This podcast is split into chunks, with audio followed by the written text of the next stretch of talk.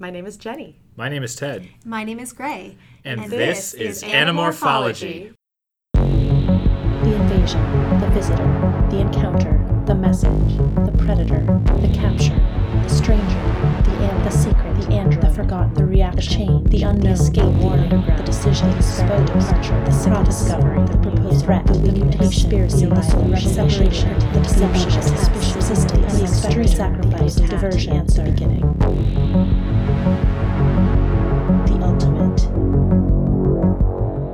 And my name is Claire. Yay! Hurrah! Welcome Claire! back, Claire. We're so happy to have you back for another intense Cassie book. I'm really happy to be back for another intense Cassie book. This is fun. It's very nice to have you. What has it been like for you with the Animorphs since you last came on the show? Well, so I don't know if you remember, but last time I was on the show, before I came on the show, I read all of the Animorphs books basically up until that point, and I listened to all of the podcast episodes. I cannot say I have done as well this time. I have not really read. It's all right. That was a really high bar. Yeah, that's fine. Not a requirement. then. Uh, I did read the Andalite Chronicles right after I was on last time, but I have been listening to the podcast regularly. I'm all caught up on the podcast, Nice. and I did read 49 and 50 in preparation for this podcast. Oh, nice. Okay. I was going to say, like, being a listener, what have you thought of the way the series has gone? Or, like, what are your thoughts on, like, the end game, the last few episodes, and then book 49 coming into 50? I have found it much more exciting. I, I have to say, I was Hmm. kind of, I, I had to do a little bit of catching up in preparation for this recording session because I was like a little bit tapped out at some point listening to all of the random nonsense that was happening in the middle. Late 30s, early 40s gets rough. Yeah. Um, but as soon as things started to go down, and especially, well, this isn't really an answer to your question, Ted, but reading 49, I was very excited about, like, finally they're telling the parents. This is really interesting and exciting. Like, I guess I had been kind of waiting for that for a while. And it seems like the stakes kind of pick back up again in a way. What did you think of this one? The ending was extremely abrupt. so common among I, Animorphs I books. found the book enjoyable and interesting to read overall. Definitely no 19.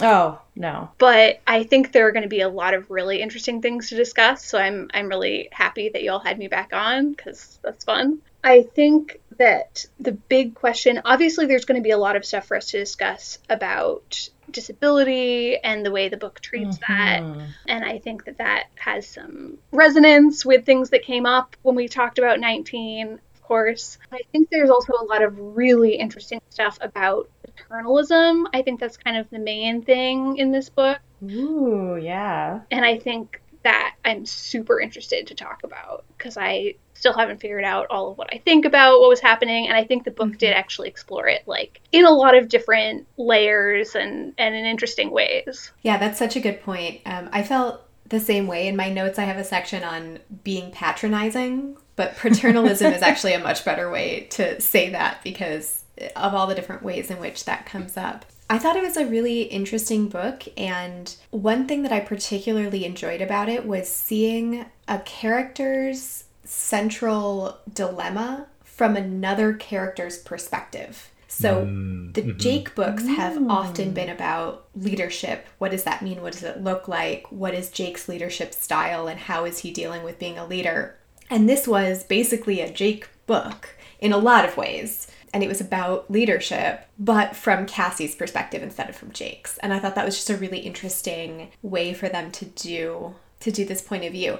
It did mean that some of Cassie's internalized issues were kind of only lightly touched upon hmm. in favor of other discussions, but I'm really excited to talk about some of the ways in which they treat the um, the disabled kids and kind of how that whole part works, and excited to see how this leads into the end game. Jenny? Yeah.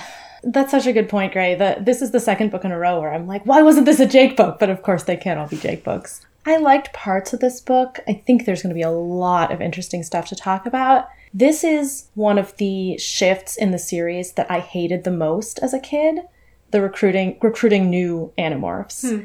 And at this point, it feels like the cast of characters has grown so large that the books aren't doing them justice. Mm-hmm. I felt like a lot of parts of this book were inadequate some of them seemed a little poorly written, some of it they just didn't have space to get into stuff. So it didn't feel tight and compelling in the way that like 45 did. Like 45, huge shift in the series. That's when Marco tells his dad, like, I didn't like that move as a kid, but I loved the book reading it now. This one, didn't love the book, didn't feel like it earned most of the things that happened, but mm. there was still a lot of really interesting stuff in it.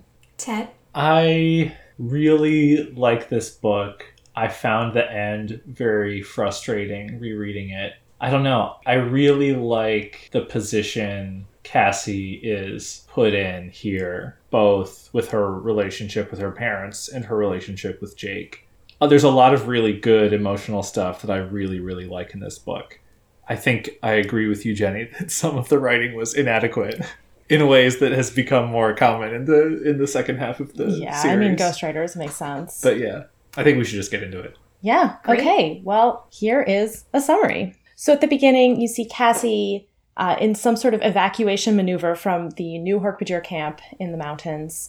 And she's like having trouble morphing. She's getting distracted by thoughts of her parents and finally manages to get out. And uh, this whole evacuation thing is going very badly. And a Hork-Bajir shows up and is like, You're all dead. And it turns out it's Toby and it was just a practice drill. Yay! But basically, the camp is very unprepared for Yeerk attack, and Jake doesn't seem to be taking the leadership stance that he needs to to get everyone into shape for this. There's also trouble with the parents. Cassie's parents are worried about, you know, living conditions for the Hork-Bajir in ways that would be relevant if the danger were less dire. So there's some conflict about that. And Rachel's mom just doesn't want to stay in the camp, like wants to leave, wants to contact authorities, isn't really listening to the Animorphs. It's like, why would I listen to children? And so Cassie's big concern is that Jake isn't stepping up to the plate, and she tries to talk him into taking a more active leadership role, and he sort of refuses that call. And so Cassie organizes a meeting of everyone in the camp, tells them Jake organized it, but uh, springs it on Jake by surprise and is like, We need you to lead. And there's sort of a come to your senses conversation with the parents. Eva manages to talk to Naomi, Rachel's mom, a little bit, and, and Jake manages to step up to the plate a little bit. Like his heart doesn't seem to be fully in it, but he's sort of taken back on the leadership role. So then the Animorphs get together and are like, okay, we need to do something to shore up our resources. We have the blue box, the Escafil device. We can create more Animorphs. We can have a bigger army. Right now, we're really vulnerable because there are only the six of us. There are all these people we're protecting. And they talk about giving the morphing power to their parents. There are various reasons they don't want to give it to any of the parents they talk about giving it to the Hork-Bajir. They're like, the Hork-Bajir don't need to morph. They're already formidable fighters, and also some other condescending stuff we'll talk about. They decide they need to find a group of people who definitely aren't controllers because they don't have time to wait three days. I don't know why suddenly they don't have time, but they don't have time to wait three days to find out if the people they're giving the power to are controllers. So they decide that the people the Yeerks are least likely to infest are people whose bodies are, by, you know, American societal standards, in some way disabled. And they decide to go to a residential center for children and teenagers with physical disabilities. And Cassie suggests this and then is like, wait, no, that's a terrible idea. We can't do that to these people. And that they decide to do it anyway. Jake, Cassie, and Marco go to this center. They have some adventures on the way because they take a really stupid route getting there. We're going to talk about it. It doesn't really make any sense. But finally, they get to this center and they are in disguise as performers because they met up with a random performing group of high schoolers who were going into this center coincidentally. So they go and try to talk to these teenagers. The teenagers don't want to talk to them. The teenagers think they're being condescending, and it's true. So finally, they manage to talk to this girl named Colette, who seems more sympathetic, and she points them towards this guy, James, who is uh, sort of an unofficial leader among the teens in this ward. And they approach James and tell him about the Yeerks. He's like, yeah, funny joke to play on the disabled kids. And Jake is like, no, really, and morphs in front of him and convinces him. And he resists the idea of putting his fellow residents at risk like this. They ask him to use his influence to like recruit others, and he's like, no. And they're like, well, the Yeerks, you know, don't like people with disabilities. They'll probably kill you all if they take over. And finally, James is like, yes, fine, but I get to choose who, and they're going to answer to me.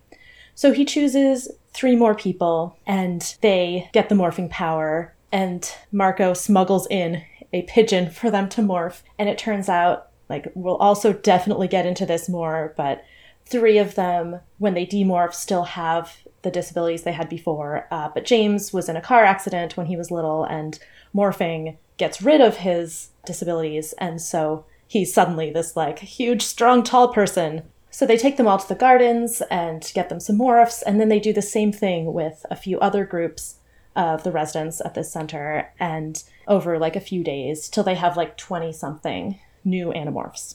And they're all answering to James, and James has a couple of lieutenants who, by a huge coincidence, which I'm sure is just based on their psychology and not on ableism, are the other two people who uh, whose disabilities are gone when they demorph. So after this, they've kind of, I guess, gotten all the people they wanted to from this center, and so they go to a home for the blind, school for the blind, something like that, nearby, and are planning to recruit people from there. So the Animorphs are all in this ward. Rachel is telling this this one girl what's going on and giving her the morphing power. And Cassie feels like they're being watched. And then a bunch of Hork-Bajir burst in. Tom is there, uh, starts yelling at Jake about what he did. Like ha- they have all of the Animorphs at like Dracon Point. and Cassie's in Flymorph, so she's the one who's able to get away. And uh, Tom takes the blue box and is like, "Okay, Jake, we're gonna take you to Visser One." So Cassie escapes, goes for James and the new Animorphs, and uh, gets them all to come and fight in this battle to free Jake and the others from Tom. And the other Animorphs are all really frightened. It's their first battle, but they all have battle morphs that they got at the gardens, and so they all morph and face off against the Yeerks just as Visser 1 arrives. There's like a big battle. The Animorphs get the blue box back. Visser 1 morphs, uh, almost kills Jake. Jake is actually saved because one of the Hork-Bajir controllers presumably saves him, and the Animorphs are like, oh, the Resistance is still alive. But like, basically, this really rough battle going on. Tom manages to grab the blue box and runs away, and Jake chases after him in Tiger Morph, and Cassie chases after him in Wolf Morph. Tom goes into some woods and Jake faces off against him and Tom has a Dracon beam and like shoots Jake, but Jake is still going after him and he's about to pounce and Cassie grabs Jake's back leg and keeps him from pouncing. And Tom runs off with the box. And uh, Cassie has this feeling that like this is absolutely the right thing to do. She has to keep Jake from killing Tom, and for some reason, she really thinks it's right that he goes off with the box, which I'm sure we will also talk about. And the book ends with the Animorphs are all back in the camp. Sorry, the original, the original Animorphs are all back in the Hork-Bajir camp. No one knows what happened with Tom except for Jake and Cassie, and he just like isn't speaking to her. And finally, is like, why why would you do this? Like, this is such a betrayal, basically. And she is like, I was trying to save you and can't really give a good ex- explanation, but she still thinks that it was the right thing to do. So, yeah, I mean, that's that's pretty much the action in the book. There's like a lot other of other stuff in there. Yeah, that I yeah, think, yeah. You uh, did a pretty good job of not editorializing too much. I have Oh, I have I? one I have one point of order, which is Yeah. for the purposes of this podcast, how do we want to distinguish the Animorphs, meaning the six characters we know and love, from the new Animorphs? It was confusing at the end. You were like Yeah. the Animorphs. So they get a like collective name later, and I don't think it's much of a spoiler. Should we just No, use I that? we I already with it. I know was- it. I'm sorry. Oh, okay. okay. I was looking it up in future books. It's n- they never make a big deal of like we're naming you. They just yeah, yeah, yeah. it, So it's Okay, the auxiliary animorphs are what they are referred to. So we can call them the auxiliary animorphs, the new animorphs, the auxiliaries. Yeah, I think if we just say animorphs, let's assume we're talking about the original ones. It is such a indication of how the Animorphs are written and the Animorphs fandom has come together that the name of this extra group is not like new Animorphs or like baby Animorphs. It's auxiliary Animorphs. like uh, that is such an unnecessary, you know, 10 point word for you to use in this situation and I really love it. Wait, so great. I want to know how did you find out what they're called? I'm, it was it was totally my fault, but I wanted to see if the Animorphs were described or mentioned on um, Disability in Kidlit, which is a blog that I follow. Oh yeah, oh yeah. Yeah, and they actually aren't. There's no Okay. real Animorphs entry, which I'm like, we need to fix that. Like, why is there not an Definitely. extended I'm glad you didn't find it. I think it would have had spoilers. But as I was looking for that, one of the I, I didn't read any of the other things. Like there's a Tumblr post I want you guys to look at and tell me if I can read because it's about disability and animorphs, I but I, think was like, I read it. I can't open that because if I open that, I'm gonna know things. yeah, But I it's a good thing you really, I was open that. hoping there would be something that was like, you know, from people who are in that corner of, of kids Mm-hmm, lit like would be talking about this series and there wasn't anything but one of the titles on the google search was auxiliary animorphs and i was like i i know exactly what they're talking about now so okay I Yeah. think there's like a book or a dissertation to be written about it. Oh, I don't know if it exists yet, but i think we should at least suggest like i want to write to disability and kids lit and be like oh yeah, please can we can we ta- Please please, can we talk this. about this series the series as a whole just can we please talk please read these uh, Please. 62 books and uh, write about it. Yeah, I I also looked up some stuff. I probably found the Tumblr post you looked at, Gray, because I mean, much as I want to not steal all of this person's ideas, this is the Jake formerly known as Prince, who has a lot of very thoughtful posts on Tumblr about animorphs in oh, general. yeah, their, their blog is great. yeah, oh yeah. It's one of those things where like I feel like if we read it, we would just end up parroting all of it on the podcast, and I don't want to do that. But like in this in particular, where I don't feel like I'm I'm an expert in uh, disability theory, activism, all that stuff, and it seems like they also are not, but also seem pretty well versed in it. So I wanted to wanted to do some research there. So I definitely have some thoughts cribbed from that. Yeah, let's start with that because that seems like the big one of the bigger things that we need to talk about. So Yeah, it was a really really big part of this book. yeah, Yep. I want to hear more about people's reactions reading it because, like, I wasn't actually sure if the ableism stuff would be so problematic it would it would turn you off as a new reader. Because, like, when I read it as a kid, I think it mostly went over my head, and I felt like, oh, this is a sympathetic and nuanced portrayal of kids with disabilities, and I probably wasn't aware of the problematic parts of it. And I was nervous rereading it, but I still, I really love James as a character. yeah, And I feel like certainly more so than the stuff with Lauren in the last book, and I think more so than almost any other book, they're really trying to Oh yeah. to deal with it in a nuanced way. And so Mm-hmm. it's a lot harder for me to I mean, I, th- I still think we should talk about the stuff where it falls down, but like I was worried about it and I was more impressed with how the issue was handled. Yeah, I, I felt similarly. I, I felt like it did seem like they were trying really hard. And I also felt like I was pretty impressed with the quick characterization of this new group of kids and how much I liked them. Not just James, but I, I really felt like some of the other kids like were very Mhm, yeah, as well. Colette and Timmy jump out. What did you think, Gray? Did you I, I felt similarly. Um, I was I was super worried. We got to the there's one chapter where they're like, "What is the one sort of person the Yeerks won't touch? Who do we know for sure isn't one of them?" And I was like, "This is gonna be just ableist as fuck." like I was so worried. I was worried also when I got You're to not part. wrong. Uh-huh. Yeah. especially after the last book when we talked about, and I was like, "Oh, I'm just so worried." And it was actually a lot more nuanced than I was giving the series credit for, um, uh, and I think more nuanced than the series has been so far because they they speak very well of the kids with disabilities. I mean, these children are represented as individuals and as really complex characters even though we don't get a lot of them we still mm-hmm. know that mm-hmm. like timothy loves musical theater like that's just such a great Yes. little thing to throw in there as him. a character And in particular, the like the bit he has a speech impediment. Mm-hmm. The animorphs are all focused on the physical disabilities and kind of like a will they be cured way, which is which is mm-hmm. problematic, and we can talk about it more. But like I really liked the sort of surprise of Timmy being able to verbally communicate in thought speak and being like, "Oh my god, you don't know what it's like to be a musical theater nerd who has a speech impediment." yeah It's like it's such a good little detail of characterization. It's Yeah. really great, and and the way he phrases it for Timmy is he says, "Do you you want to know what hell on earth is? Having a large vocabulary, an encyclopedic knowledge of musical theater, and a speech impediment." I was like, "I love you so much! like, what a great way!" And he because he gets thought speak, and now he can he can express himself, and it is adorable. I love this is also a great Audie's moment when James is talking to Pedro. Is that his roommate's name or his friend's name? He's like talking to Pedro and he's like, So I'm gonna put on the radio, you know, like you wanna listen to rock? No response. And he's like, You wanna listen to country western? And then uh, Pedro blinks, and that's how they are used to communicating. And then he's like, ah, fine. One of these days I'm gonna have to get you to listen to Blink 182. I was like, I love this so You're much. so cute.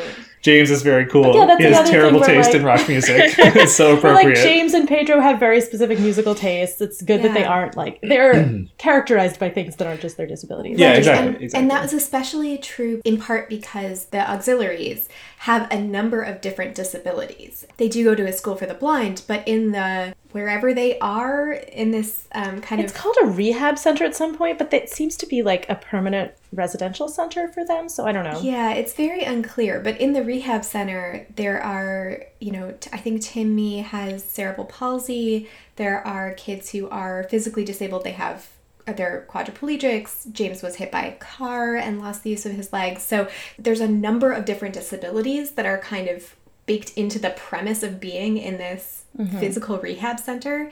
And they treat those different disabilities with more nuance than I had expected. So, James, for example, who is an amazing character and I love him very much, but he is physically very strong despite being in a mm-hmm. wheelchair. Like, he takes out Jake by Yes, I like loved that. flipping him over the wheel. Like, it's an amazing scene. And It was also something that the Jake formerly known as Prince points out is it's at a moment when Jake is trying to physically direct. I mean, he's grabbing James's arm to keep him Yeah. from leaving the room because he wants to keep explaining. I think actually the blo- the Tumblr post says like Jake grabbed his chair, which Marco grabs his chair later. But the post talked about like long history of like abled people taking control of the Yeah. bodies of people people with disabilities, like Oh, moving yeah. their chairs across the street Yeah. or like Yeah. you know that kind of thing. yeah, that's a really good point. that comes up a bunch because one of the concerns that Cassie has, very reasonably, and that Ax has for less reasonable reasons, is what happens to these kids in a battle if they have to demorph. And Cassie's concern is that they will be helpless in the middle of a battle. And of course, you know, they're they're gonna remorph. Yeah, the animorphs are not, you know, good at battle, not in I morph. mean, it kind of makes sense a little bit, but because of what we see in the battle. But there is a sense where the Animorphs are having to take physical control over these other kids. For example, getting the morphs. The Animorphs are, are mm-hmm. physically carrying the auxiliaries into wild animal cages somehow. I don't understand mm-hmm. to acquire new morphs. And so there is a little bit of that where I was like, I'm just not sure that you had a sensitivity reader for this, but I think you did as well as you could with this topic in the time period it was in. And I appreciated the complexity and nuance that the writer brought to these characters. I also really appreciated the moment with Colette. She's new to the ward and is basically spinning the story about how she's not uh, paraplegic. She broke her leg in a skiing accident and she's going to be out of here anytime.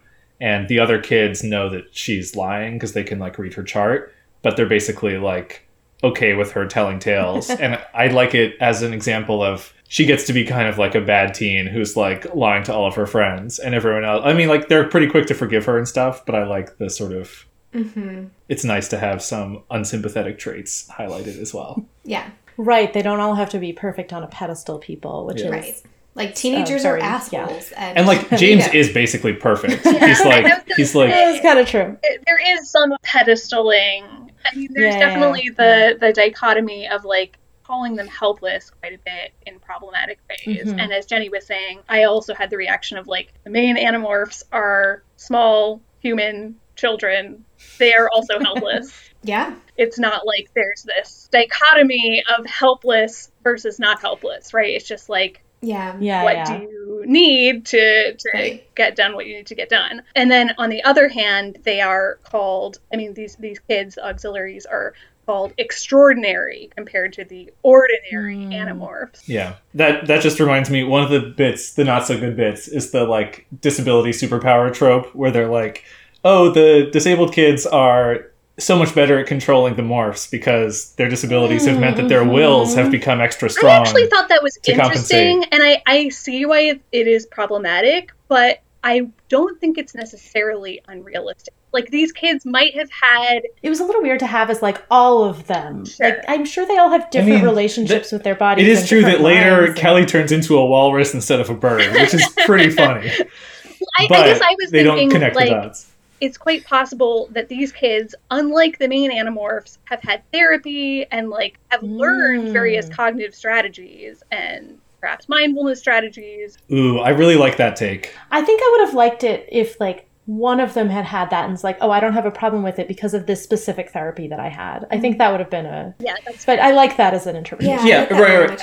As with most of this, it's really like I think the reason why I don't want to write it off, right, is hmm. because unlike the last book where Lauren stands in for all disabled people in the way that the tropes are played here, you get this you get a diverse cast. And so I think the representation kind of diffuses like cliches about groups, right? Like Yeah, you have yeah. a bunch of different kids who are allowed to be different and have personalities and stuff and that makes it harder to come away from the story being like well this is what they think about all disabled people right so like having multi like you're what you're saying jenny having multiple characters react differently to the same situation provides that kind of diversity and so like Yeah. that's kind of all you really need to do and then you can I, I appreciated that as well. Although I think that there is another way, perhaps beyond the sort of like, oh, they all have great will and cognitive abilities and they're morphs, that they are kind of perhaps represented all the same.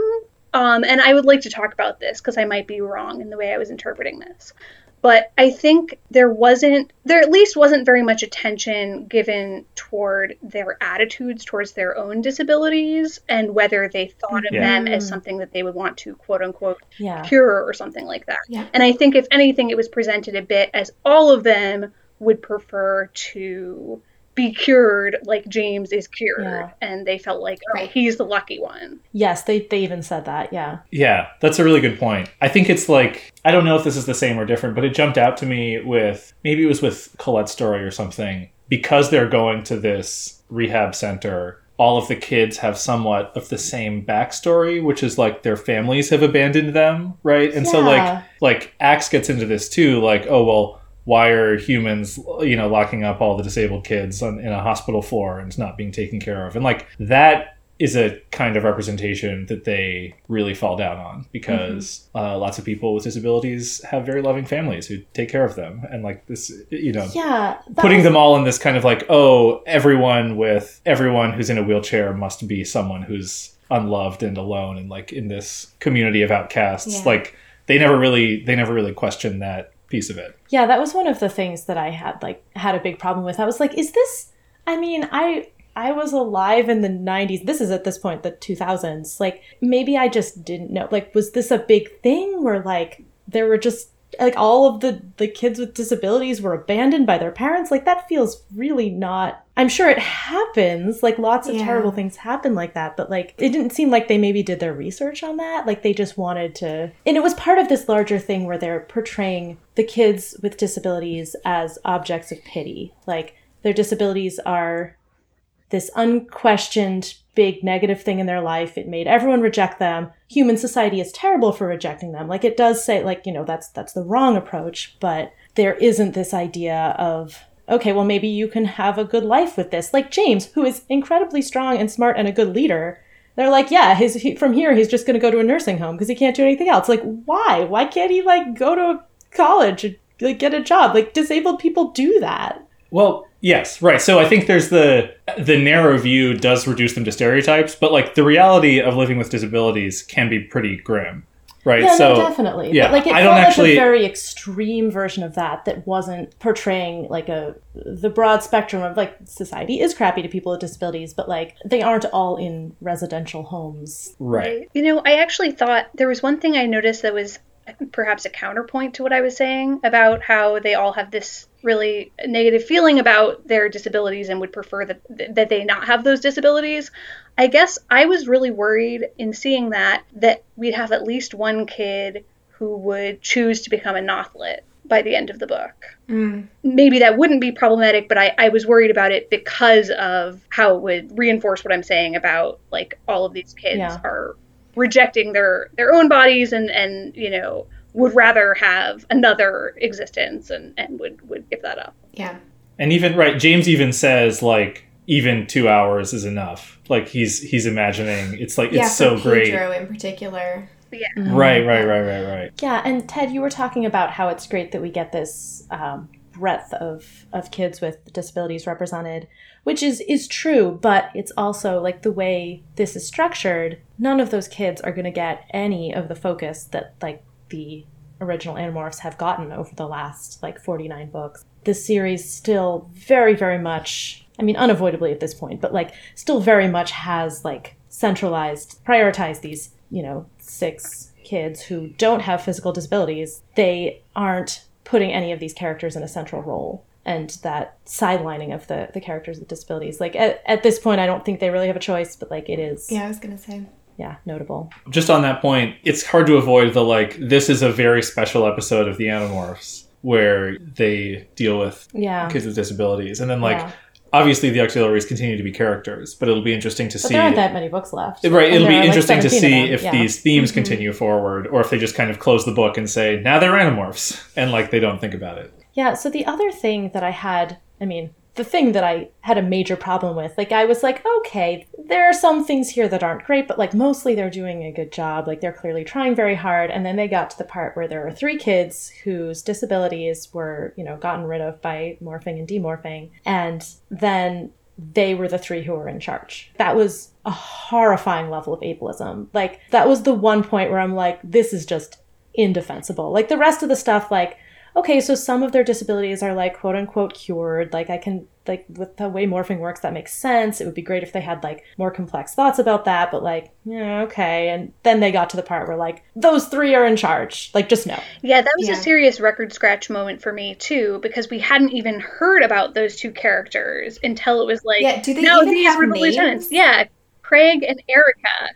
Oh, But it was funny because James had made such a point of picking his own team, and his initial Yeah. picks were the ones that like we got to know a little bit. And so, to me, it would have made so much more sense that he made one of those folks his lieutenant, Yeah.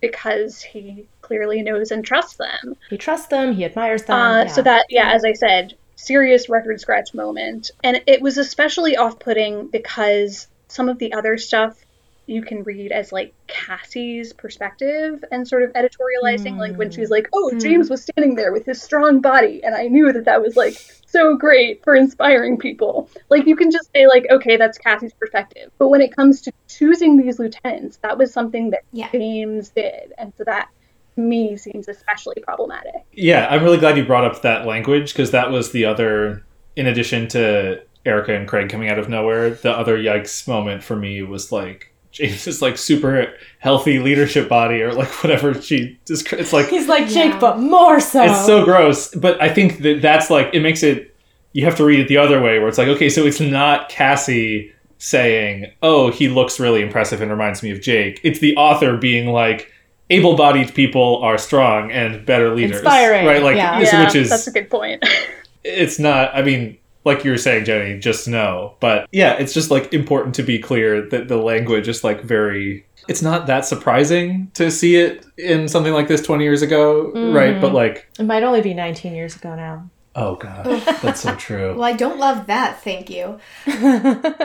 i guess it's just like one of the speech patterns i've been trying to correct for myself recently is avoiding lame as a put down. Mm-hmm. Like which is one that even being a relatively woke 20 something it took me oh, yeah. way longer than it should have to put together that that was such a pervasive part of my vocabulary, right? So like, it's not surprising to me that I mean, what I'm saying is it's not surprising that the ghostwriter would be trying so hard and still completely screw up in this way. Yeah, I have been trying that as well. Like it's one of those things where there are a lot of words that we use even as as you say like relatively woke human beings that are I the the podcast has really made me start thinking more about my usage of the word nuts, which I have historically used a lot. Yeah, yeah. I wanted to talk about this book in the and like being in the 90s really quickly, specifically because as part of our conversation, I was thinking about the um, Americans with Disabilities Act. So the ADA was approved in 1990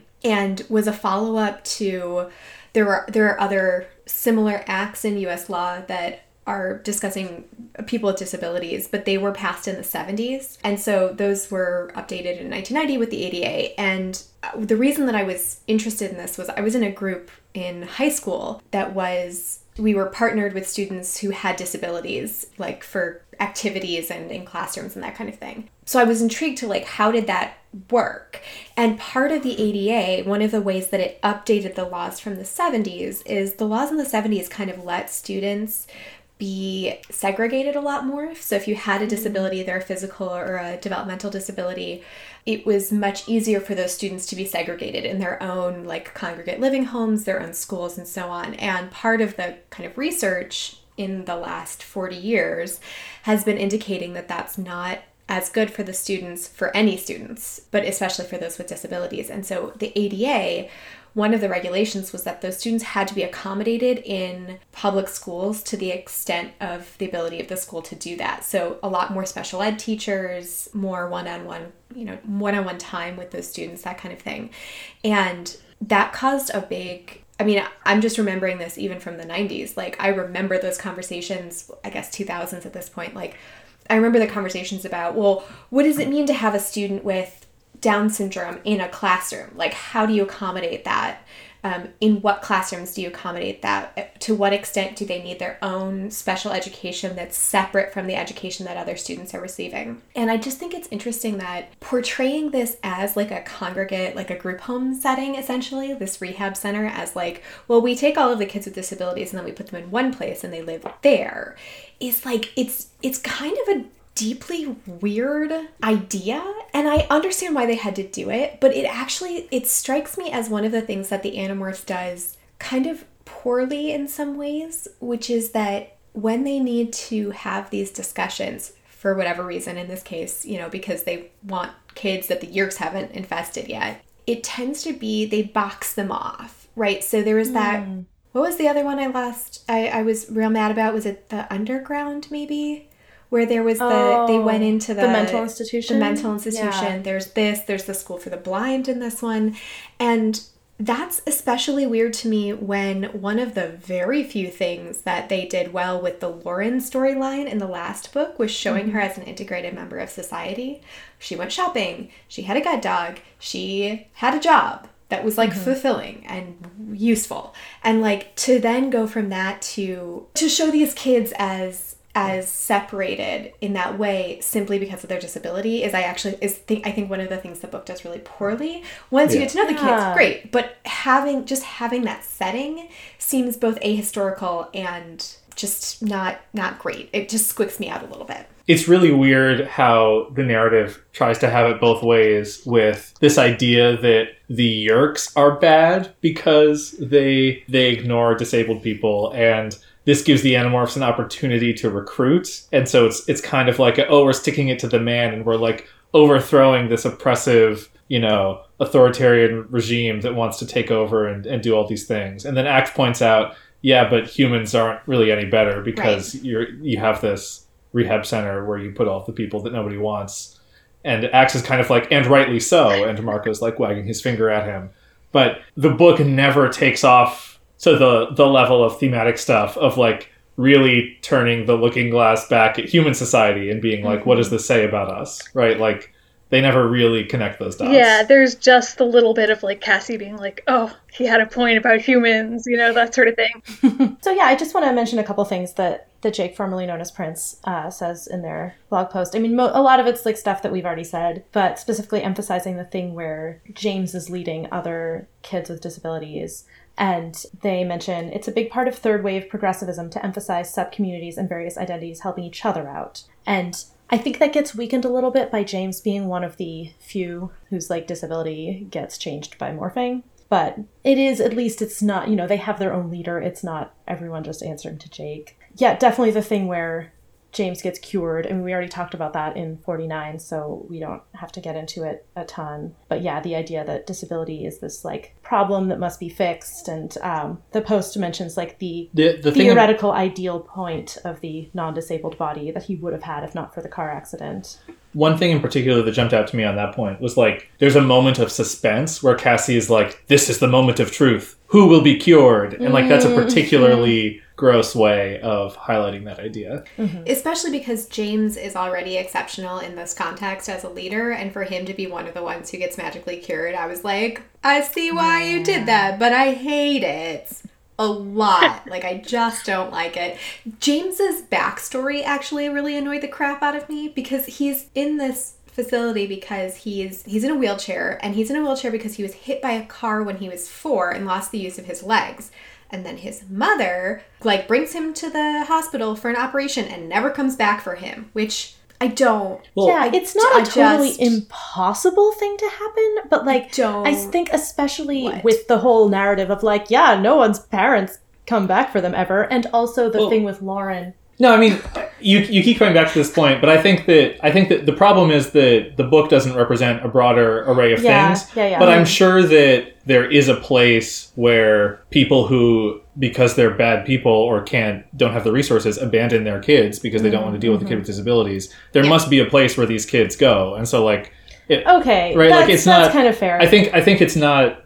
I don't. I don't want it to be like a place like this cannot exist because I think that it certainly can. right. Like and our that's, society that's is not not. what I'm saying. It's more Right. of the like I don't know. It But what I was going to say in support of your point is that Colette has this little metaphor about like, well, the kids downstairs are all happy because they're kittens, and then when you grow up to be cats, Mm. no one wants to play with you anymore. And I think that that has like such a strong emotional resonance that it's like, does that stand in for everyone? No, of course not. there are plenty of disabled And people be whose families fair, love like, them. Colette does have a different story where she was living with her brother and his wife, but now they're like stationed at an army base that can't support like wheelchair access or whatever it is. Yeah. But I do think taken in conjunction with like Lauren was in a car accident that like we learned hmm. about in 49 and then couldn't take care of her kid anymore. This idea that like disability disqualifies you for like a normal place in a family, like just like that seems to be a pattern. And it, it it's probably more likely like the book is using it as a convenient like uh we need them we need him to not have a family. Uh we need lauren to have disappeared for some reason. Can you imagine like the next book? All 17 of these people show up, and then all of their parents also show up, and it's like Nathan, Ramona, like they just start listing off all the names. but like that's probably also a thing where there are probably parents who can't take care of their kids in their own home and so like they're housed at this place but like their parents are still in touch. That never gets touched on. Like it's a little bit like how um disney protagonists never have two parents or like sometimes don't have parents at all it's like oh we just need them to be out of the way i don't know they all abandoned them like it's just it's a very well, lazy it's actually that's plot interesting device. too because that that plays into something that you've mentioned before in the with the Animorphs that they can't get their parents involved because that's the that's the point. If you have teenage protagonists, you can't suddenly have their parents involved, and you see why in this book. Yeah, I Yeah, the whole the whole discussion where they like weakly justify not giving any of their parents the morphing power. I mean, some are some Oh my justifications are weaker than others, but that was pretty funny. Yeah, I'll, I'll I'll defend it when we get there. I, I had one other thing that really jumped out to me as a ableism problem is when they first have the discussion where Cassie's like, "Wait, kids with disabilities," and then the other animorphs are like, "Yeah, okay," and she's like, "Oops." Rachel is like, yeah, you know, the Yeerks, the Yeerks are terrible. This is obviously how they think. If you know, I bet if people get like cancer or lose a limb, they're just gonna kill the hosts, you know, rather than deal with them, you know, right? And I'm just like, how many times have we seen the Animorphs maim human controllers and be like, this is better than killing them? And if in the back of their heads they're like, well, we know the Yeerks are so bad, they're going to kill all of those hosts. Like, how have they never talked about this? And then in this book, Ax gets away from a human controller at the end by cutting off his arm. And I'm like, how do you never address this? It's like it's Wow, like what such a a, big hole. red, That's a yeah, really- yeah. oh my It's like goodness Wow, I hate i don't even know if that's ableist i feel like it's just like bad. i don't know they never put that Careless. together or I don't something like it.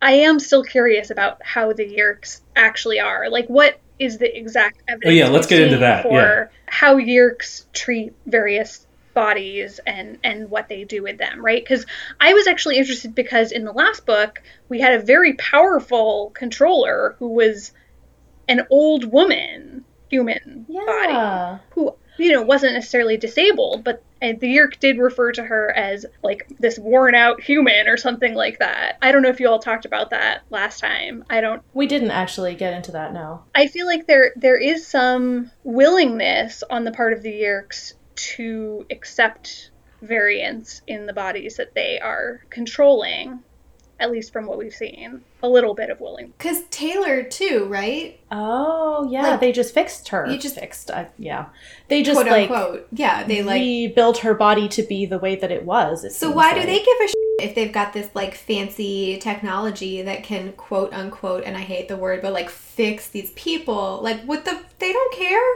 Put the yeah. Yeah. the cyborg, whatever. So we did see in the last book, it wasn't explicitly stated, but for some reason they don't infest Lauren, even though they're like outside her house for days, like waiting, I guess, for the Animorphs to show up. They are like very obviously surveilling her, and they don't infest her. And it's never specifically said like, oh well, they're not going to infest her because she's blind, but they don't infest her for some But reason. I mean, in in 19, we talked about how like is Aftran's perspective that like sight is the most important thing, and like how could you ask a how could you ask me to go back to being a blind slug? Like if that viewpoint is pervasive among Yeerks, it would totally make sense why they would yeah, not want to infest Lauren, right? It's just that we don't, again, it's like more comfortable to imagine, okay, it's Aftran. Some Yeerks must feel this way versus like as a society, the Yeerks feel this way, which is a lot mm. more what, where this book is coming down. I don't know that we've seen a lot. We've seen the Yeerks kill that teacher in book eight because his his Yeerk the Yeerk died in his head, and so he like knew stuff, and so they just kill him for some reason instead of giving him a new Yeerk. I don't know. And but I don't know that we've seen other executions like that. Yeah, I guess I just wonder if it's if it's partly just the Animorphs making the assumption of like, oh, the Yeerks are evil, therefore they must be evil in this particular way, or like how much Yeah. evidence they've actually seen for it. I had a couple other questions related to this actually. So first of all, I was wondering about people with invisible disabilities because the Yeerks might infest them before they are aware that they are quote unquote defective, if that's how the Yeerks actually see people with mm-hmm. disabilities. I mean, obviously, we don't see anything like that, but I was just wondering. The one thing that jumps to mind is the woman in Megamorphs 1 that Rachel runs into who was hmm. like, she. Like she had a yeerk in her head who died or something, or like Yeah, I thought that was more of a um Kandrona starvation thing. I thought it was more of like the thing from Visser when when Hildy's yeerk is like pulled out of his head, the like while it's dying, and so like that like Mm, messes with mhm, his brain. I mhm. thought it was probably something like that, but it, yeah, it's not clear that they like because I think if they had if the yeerk had left her head because of some like mental disability, they would have just I think in that case they would have killed her. Yeah. It's also a, you know, I'm sort of glad the book didn't like even try to deal with that because it. I think they would have. It would have been even harder to approach mm. with the correct nuance. Right, that's but totally fair. There's a whole. I guess like the science fiction of the idea of the like the morphing cube being able to change disability in human society is really interesting, especially given their sort of it's a little hand wavy, but this idea that like some things can be cured and quote unquote cured. Some things can be changed if you want them to, or reset if you want them to, and some things cannot. And mm-hmm. what that what that would do to the disabled community, I think it's a really interesting thing Yeah. to have like present them with this tool and explore it. That's not really what the story is about. I was going to say the other question I had about Yeerks and people with disabilities is I would think that the sharing or other sort of cult like things might prey on people at the margins of society, which might include people with disabilities. Mm-hmm. And I'm just wondering how that does play out in this universe or not. Like, are they just like, nope, the sharing is only for people without disabilities? Like, what what is that? What does that look like? And we had in Rogue 37, there was the story of the the intern whose life turns around after he becomes a controller. Yeah. And I think at the at the time we were kind of like, well, yeah. So like, what if? I mean, being enslaved is terrible, right? But we have this idea that, it, like, Mr. Tidwell's perspective is like, I was so alone. Hmm. Um, the reason that I wanted to, Yeah, does Mr. Tidwell say he was depressed, or does he just? I think we just read between the lines, alright. but. But so I could also imagine, like, if you really wanted to deal with an addiction, a yeerk could probably help you with that. Well, like if you're a Taxxon. Mm-hmm. Yeah, exactly. yeah, yeah, yeah. But I feel like, yeah, it's underexplored. The other thing that I was thinking about is my headcanon has been very much so the sort of morphing resets you to your somewhat your vision of yourself, mm-hmm. right? And that's kind of like why it heals some injuries, but maybe wouldn't take away a childhood scar or you know there are other things that like we've talked about inconsistencies about what gets reset and what doesn't. But then if you take that headcanon into this book, it's like either that runs into a hard line somewhere where you can't imagine away your disability or like you can sometimes but only if you really want it and only James really wants it. And so like then it's like it's not a that's not a good I mean, road to the go other down. thing and like listen you guys know how i feel about this morphing is just magic i just it still is but one of the one of the ways where that kind of comes up is when james morphs to pigeon and then morphs back he's been in a wheelchair for all these years and his legs in that wheelchair of course have uh, atrophied with disuse. But then when he morphs back they are quote unquote suddenly long and muscular. And i was like no they're not. Like even Yeah. if like that's not your dna does not tell you how muscular you are. Let me tell you very clearly the like no so that just means like that it doesn't make any sense doesn't make any sense his body should have gone back to where to how even if he was healed he still should have had i think like physical therapy to he, like he yeah, still should have needed years of physical therapy to learn how to walk again like don't So I think that was part of the prince formerly known as Jake's point. I don't it wasn't specifically stated, but like this idea that there is an ideal body he would have had and that's what he goes back to. It's not like just reconstructed from DNA, which as you point out, right, does not determine how muscular you are. It's like, oh, this is this is your non-disabled body. Here it is. This is what it would be. As if that's like Yeah, which- one single thing Right. that can be known or like even extrapolated. Yeah, the default ordinary option as compared to the yeah, yeah, Right. exactly. grump grump grump So it's been an hour and eight minutes that I've been recording, and mostly we've talked about disability theory. Do we want to say anything about the auxiliary animorphs without reference to their disability? I mean, we just got 17 new characters. I personally hate it. like, the power of these books is that each one is short and there's not that much time to go into a lot of complexity. Like they can get complex so about like maybe one or two things per book but there are so many of them and we get to know the characters so well through sort of this accumulation. There are only like six of these characters and we really get to know them. Sometimes there's a book where we also get to know like 19 we got to know aftran really well. We have four books after this in the series. We just got 17 new characters. We also have like all of these parents suddenly are in the know and are living with them and have their own thoughts and feelings. It is just completely impossible for us to, even if there were more books left, like to know all of these characters like this.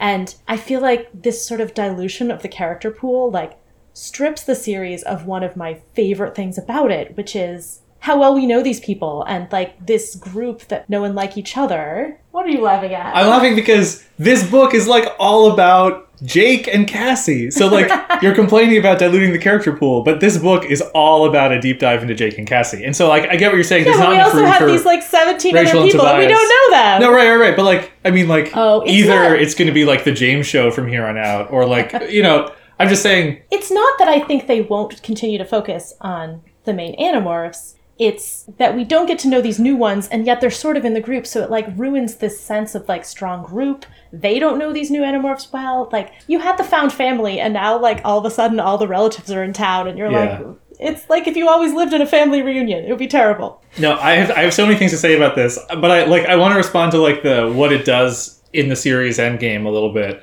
but also just like the auxiliaries as characters.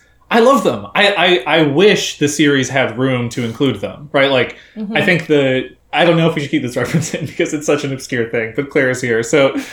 One of the best things about Worm, the web serial, is that you get these little interludes with secondary and tertiary and characters you've never heard of. And whenever you get a new person's perspective, the almost invariably the author does a great job of filling out that character so that they feel real and they it, it integrates into the world as you know it. And so I would relish the opportunity for a James book or a Toby book or an Eric book, right? Like in in series canon. And I understand why that didn't why that didn't happen, but I don't object to it at that level. And, like I would just love the opportunity to get to know James Moore and Colette and all these other. They're like the possibilities of, of bringing new characters in and seeing how they bounce around off of other people. I find really exciting. I don't. I, I'll respond to the like dilution thing, which I think is totally valid. But like, I just want to say that we've seen them introduce characters that sort of like fall flat. But like James is not one of them. I'm like No, super invested in this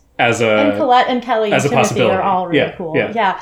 I see your point. I think it would be fun to get some of those characters' perspectives too. I just like the the band of six is such an integral part of this series to me, and like breaking that up is personally devastating to me. Like it much more so when I was a kid, but like even now I'm like, yeah, I mean that's that's a big part of what I loved about it, and like that's gone. Like they're still there, but it's different. So, what did you two think? So um, I can see where you're both coming from, and I have to, you know, give the caveat that I'm not like a huge fan of the series like you two are. So, and and I did not read it as a child like Jenny and and Ted both did. So.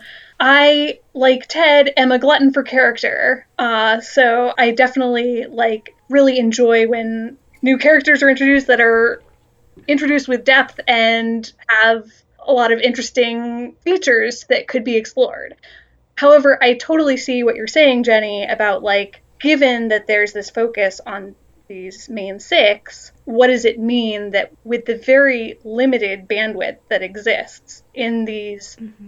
short, tight books, what does it mean to have all these extra characters that take up some some airtime? And I actually was reminded a little bit of the seventh season of Buffy with the potential slayers I hated that season. which a lot of people had problems with for exactly that reason and i think it's a it's kind of a similar idea where you had this like very tight core group of characters and suddenly you're like whoa what are all these random characters doing here I was actually just thinking about a Buffy moment in, uh, I think it's like season two or something, when, uh, you know, it's like Buffy's identity is a secret and there are only these few people who know. And, and Xander's like, what, you told that person? Can't tell other people. It cheapens it for the rest of us.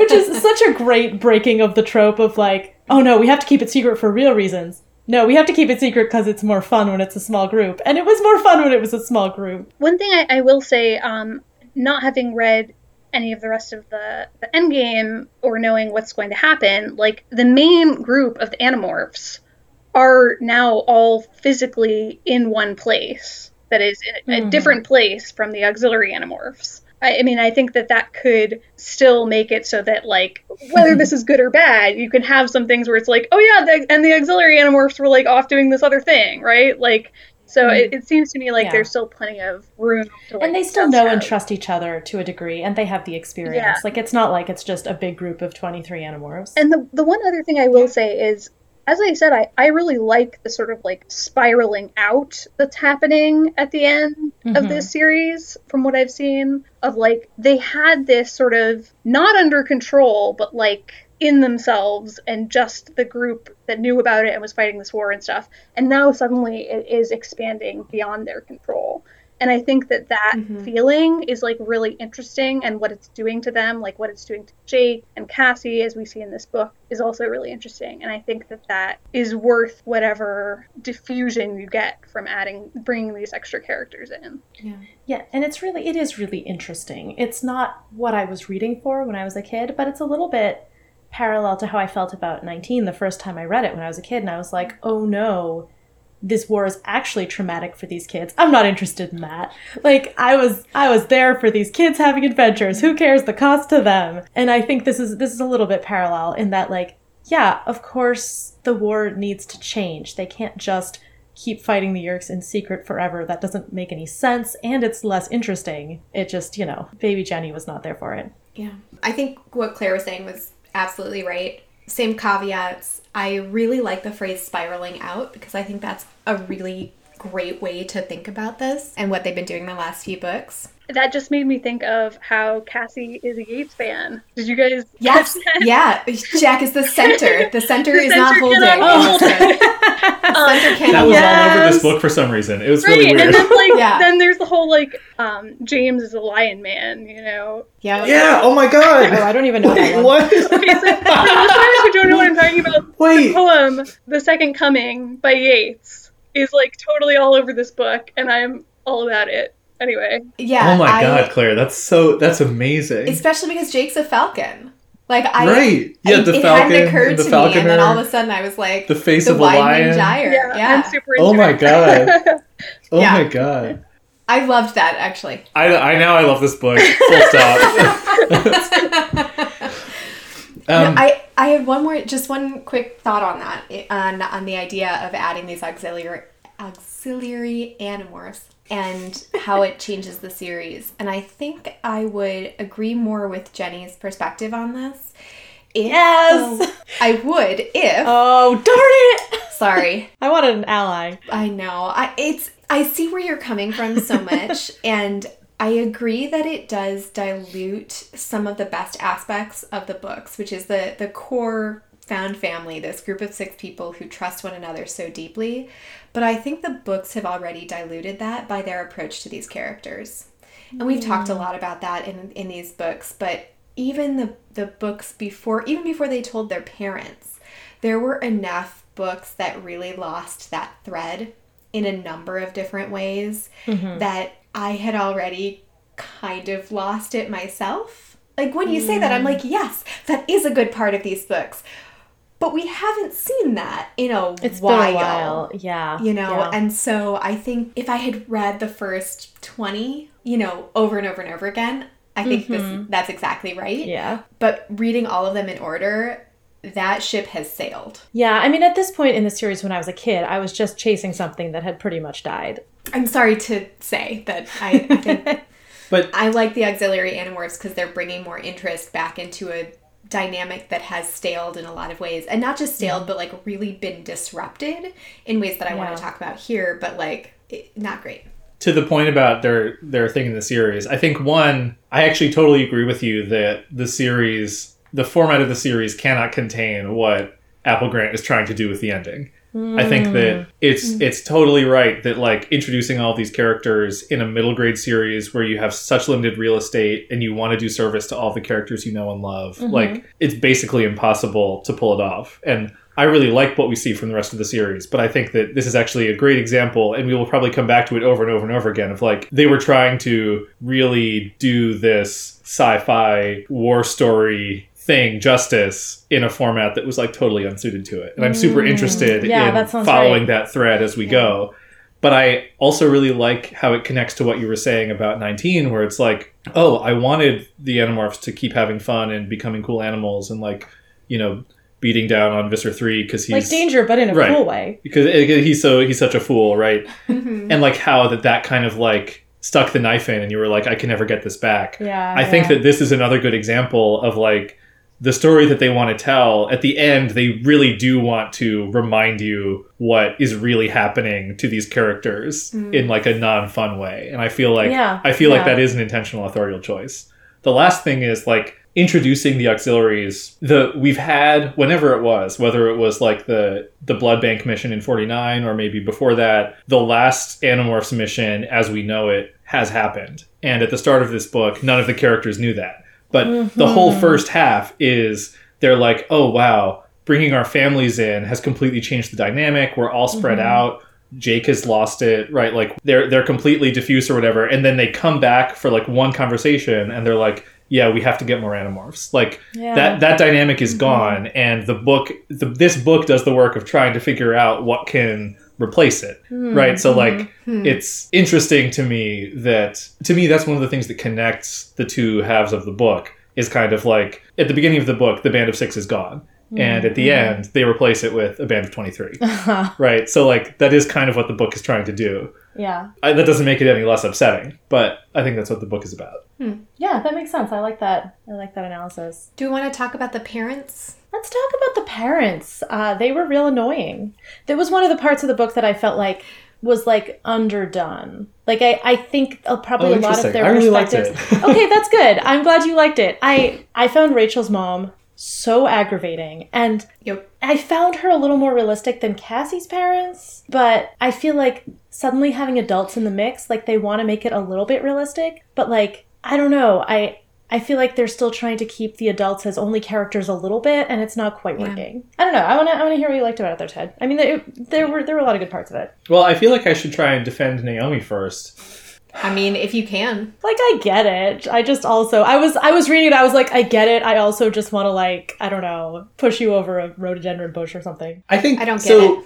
And uh, uh, the Animorphs, as we've said before, are incredibly mature teenagers. Adults are also like not that mature, right? I am now unquestionably an adult, and I don't feel it, right? Like, so I, I totally buy that Naomi refuses to accept the new reality that has been ushered in, and she's she's used to like juggling a lot of things, and she's worried about the safety of her daughters, Mhm. and she feels like she, Rachel should respect her because that is her role in the family is like Mhm. to be an authority to her daughter, right? And like it is completely absurd that this group of adults chooses to follow a 15 or 16 year old boy. Yeah. And we should talk about that campfire scene. But like I'm completely with Naomi when she's like this is like, you know, mass psychosis like I- I'm going to I'm going to go with it because everyone's going with it, but like we should not be listening to Jake. Uh, That is completely one on the face of it. There's no reason why Jake has to continue to lead them, and two, he's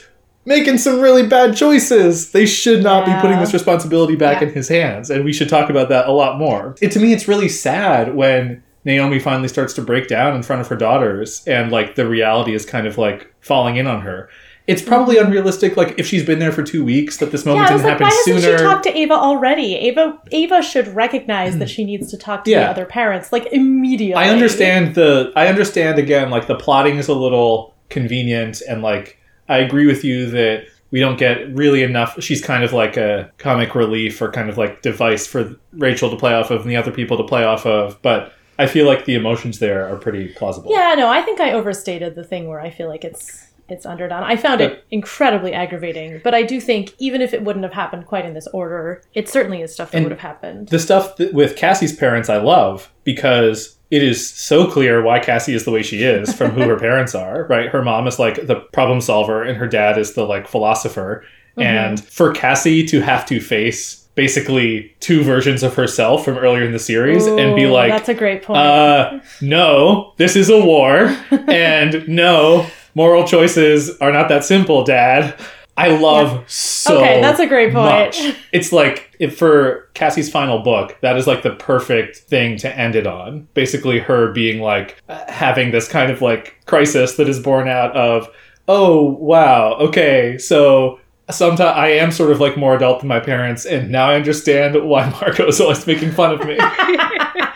I also really appreciated how angry Cassie felt at having to be the adult and feeling like she was Yeah, let down by yeah. her parents for the, by their naivete that reflected the way that she used to be. Mm-hmm. That really, I appreciated that. she's the only one who has such a new well i guess she and rachel are in a similar place she and rachel are the only ones who have the new family situation in this way right because like for marco and tobias they have regained their families and are like now i will not sacrifice this anymore please. Yeah. jake is having a total crisis because he's lost his parents right? But cassie is now like oh i don't have this like happy family that still exists that's untroubled by the war. Now i have to deal with them every day. And that's driving her up the wall.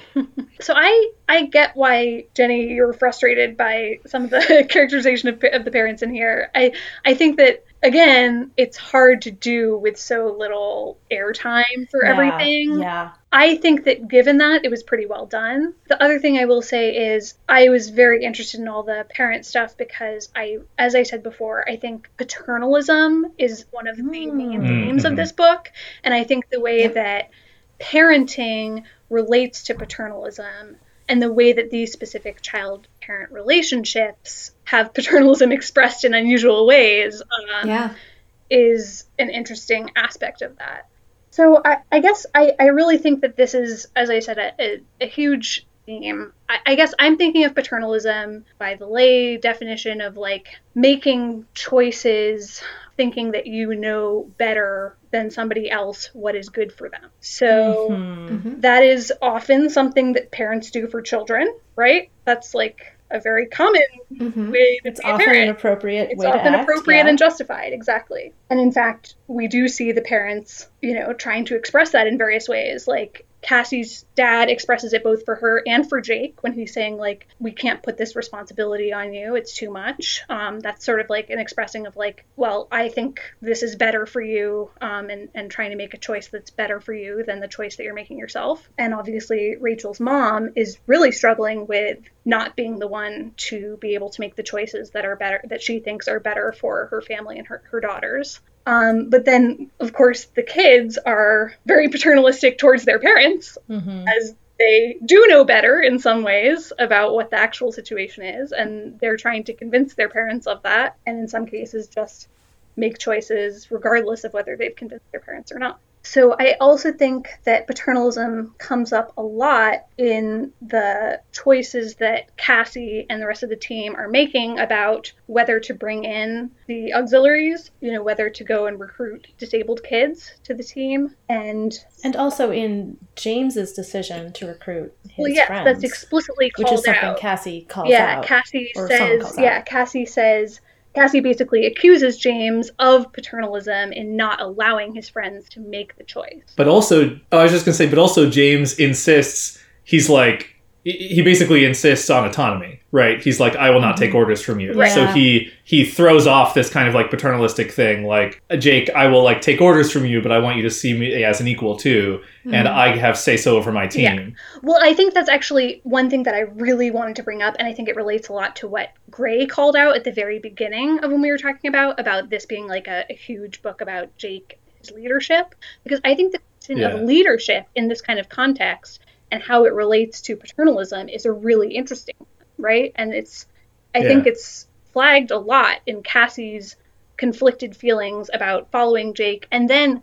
I think most importantly in her final action, which is extremely paternalistic, mm-hmm. where she Yeah. chomps on Jake's leg so that he can't do the thing that he wanted to do. And I'm sure we'll get into exactly what the flavor of her paternalism was there. Like was it moral paternalism where she was I think it's it's partly my read on it is that it's mostly about Jake's emotional well-being. That's like what she claims it is but I think there is some like saving his soul, like saving his moral Mhm. well-being as well. That's going on there. Yeah, yeah. I think before we get into the ending, I wanted to say like I think you make a really good point about like how Cassie's feelings about it evolve.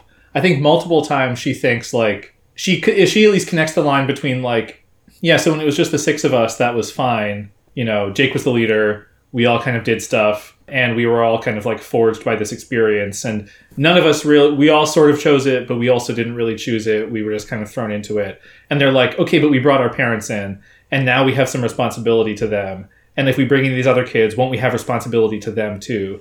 And Cassie's very much like, I think she wants to think about her parents and at first the auxiliaries as like the skunks in book nine. She's like, hmm. well, if I bring them in, then I have all the responsibility for everything that happens to them.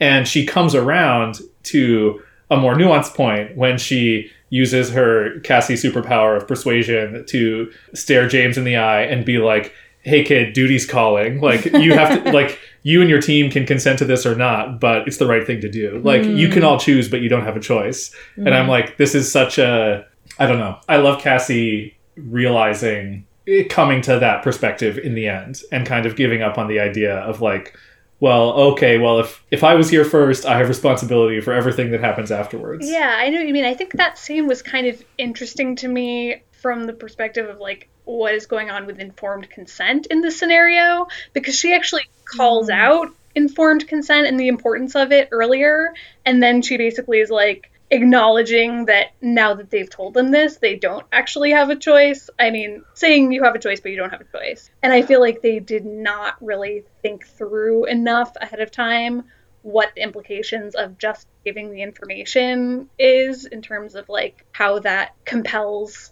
the auxiliaries to make a choice and that's kind of that's i guess also not really an example of paternalism because it's not exactly about what's best for the auxiliaries it's about what's best for third parties like the rest of the world and, and the animorphs themselves Yeah, I mean, it might actually even be an example of like lack of paternalism. Like they, even though it's not, they're like, this probably isn't in their best interest, but we're going to let them decide because we need them. right but that's why they that's why they go to them Exactly. right like yeah. they're Yeah. They need they need their recruits and they know that they can't say no it, it reminds me of Tobias in 43 when Taylor like tempts him Mhm. and he's like, "Yeah, I mean, I do have a choice. Like, I'm not going I'm not going to go with Taylor, but I have it like I have a choice." And he thinks like, "Well, when I got stuck as a bird, I could have died. I, I could have died, Mhm. or I could have stayed and did what I did, or I could have uh, demorphed and sold out the Animorphs to the Yeerks. Mm. But he didn't choose either of those things. He Yeah. chose to be stuck as a bird, right? Even though it wasn't a choice. I, I think it is interesting how in that moment with like well when she's going along with the plan to give the information to these disabled kids and then allow them to become recruited as auxiliaries i guess you could say that cassie has like overridden or is realizing the sort of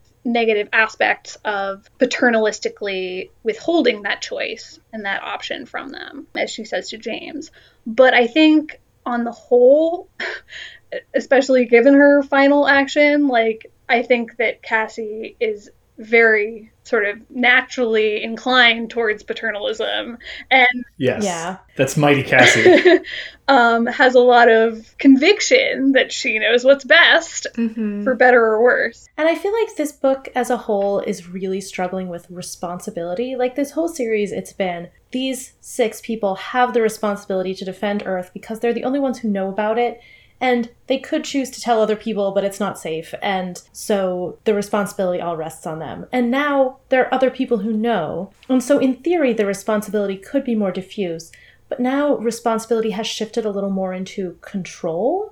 Like, Hmm. do they have the responsibility to keep control of this fight, even though Mm. there are other people who could get involved, like their parents, like, well, you know, Toby? And there is a good argument for yes, they're the only ones with the experience, but also they've been really damaged by this. Jake, in particular, is suffering. Like, they decide that they need to keep control. Jake decides that he needs to not become a child again.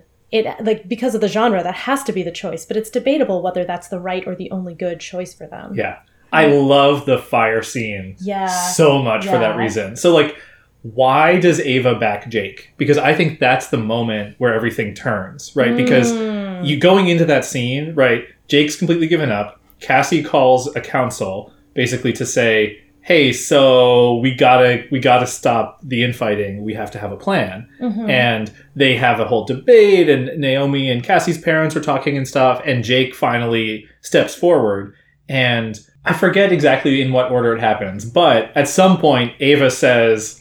Jake is the only one that Visser One fears Mhm. so we need to follow him. And then the other parents start coming around. And then Jake finally says, Fine, I will be your leader, but only if all of you say I'm the leader right now. So he he wants he's like he says to Cassie earlier, at some point Marco just said I was the leader and I don't want it anymore, right? Like he needs the validation Mhm. of the group to basically say like you want me to lead then you're going to put me in charge right? Like he he needs to be able to take on the responsibility of making these life or death choices. He wants everyone else to be complicit in that right? Like Yeah, he doesn't want to do sense. it he doesn't want it to do alone. it paternalistically right? He's like exactly Yeah. exactly. But it's like why does eva why doesn't eva step forward and say i will follow me you know like why why why do the characters yeah but like i'm so interested in this choice because i think it's it's i think it's a valid one i don't think it's like completely it's like completely absurd but No, I mean, so one of the things that Jake says is the only reason I'm a leader is because Marco said I was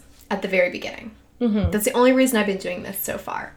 And it is a very good point because, you know, Jake stood up, stepped up into that role and he did a great job. And he has been doing a great job. But Jake is also losing it. Mm. And it's nice that he recognizes that he still needs to get people's buy in for his leadership. That is his leadership style. He is not overly paternalistic. He's not an authoritarian. Like he wants he wants debate amongst his followers and that's why he hasn't like really reacted at all to the fact that I think this in this book now every one of the Animorphs has disobeyed him at least once. in a has pretty tobias betrayed him yet tobias is the holdout Yeah, okay. no, Maybe Tobias has- Oh, and Rachel, Rachel. 40, yeah, with Rachel. Yeah, yeah. Tobias definitely did in 49 when he yeah, went Tobias to did in 49. against- Rachel's Oh, yeah, done yeah, it. yeah. Marco's done, Ax has done it. Did Rachel do it? Well, Tobias also made like the unilateral decision about the Mercora. And the Which is Mercora. not- I mean, Yeah, yeah, but like in the that was a long time ago. five books, they have each of of them betrayals, have done this yeah. now, right? So okay but I, I do want to say to date, Jake has been that way, but I think there's evidence in this book that his leadership Oh, style yeah. is changing. So I want to Yeah. I want to talk about that. Yeah, let's talk about that because I like don't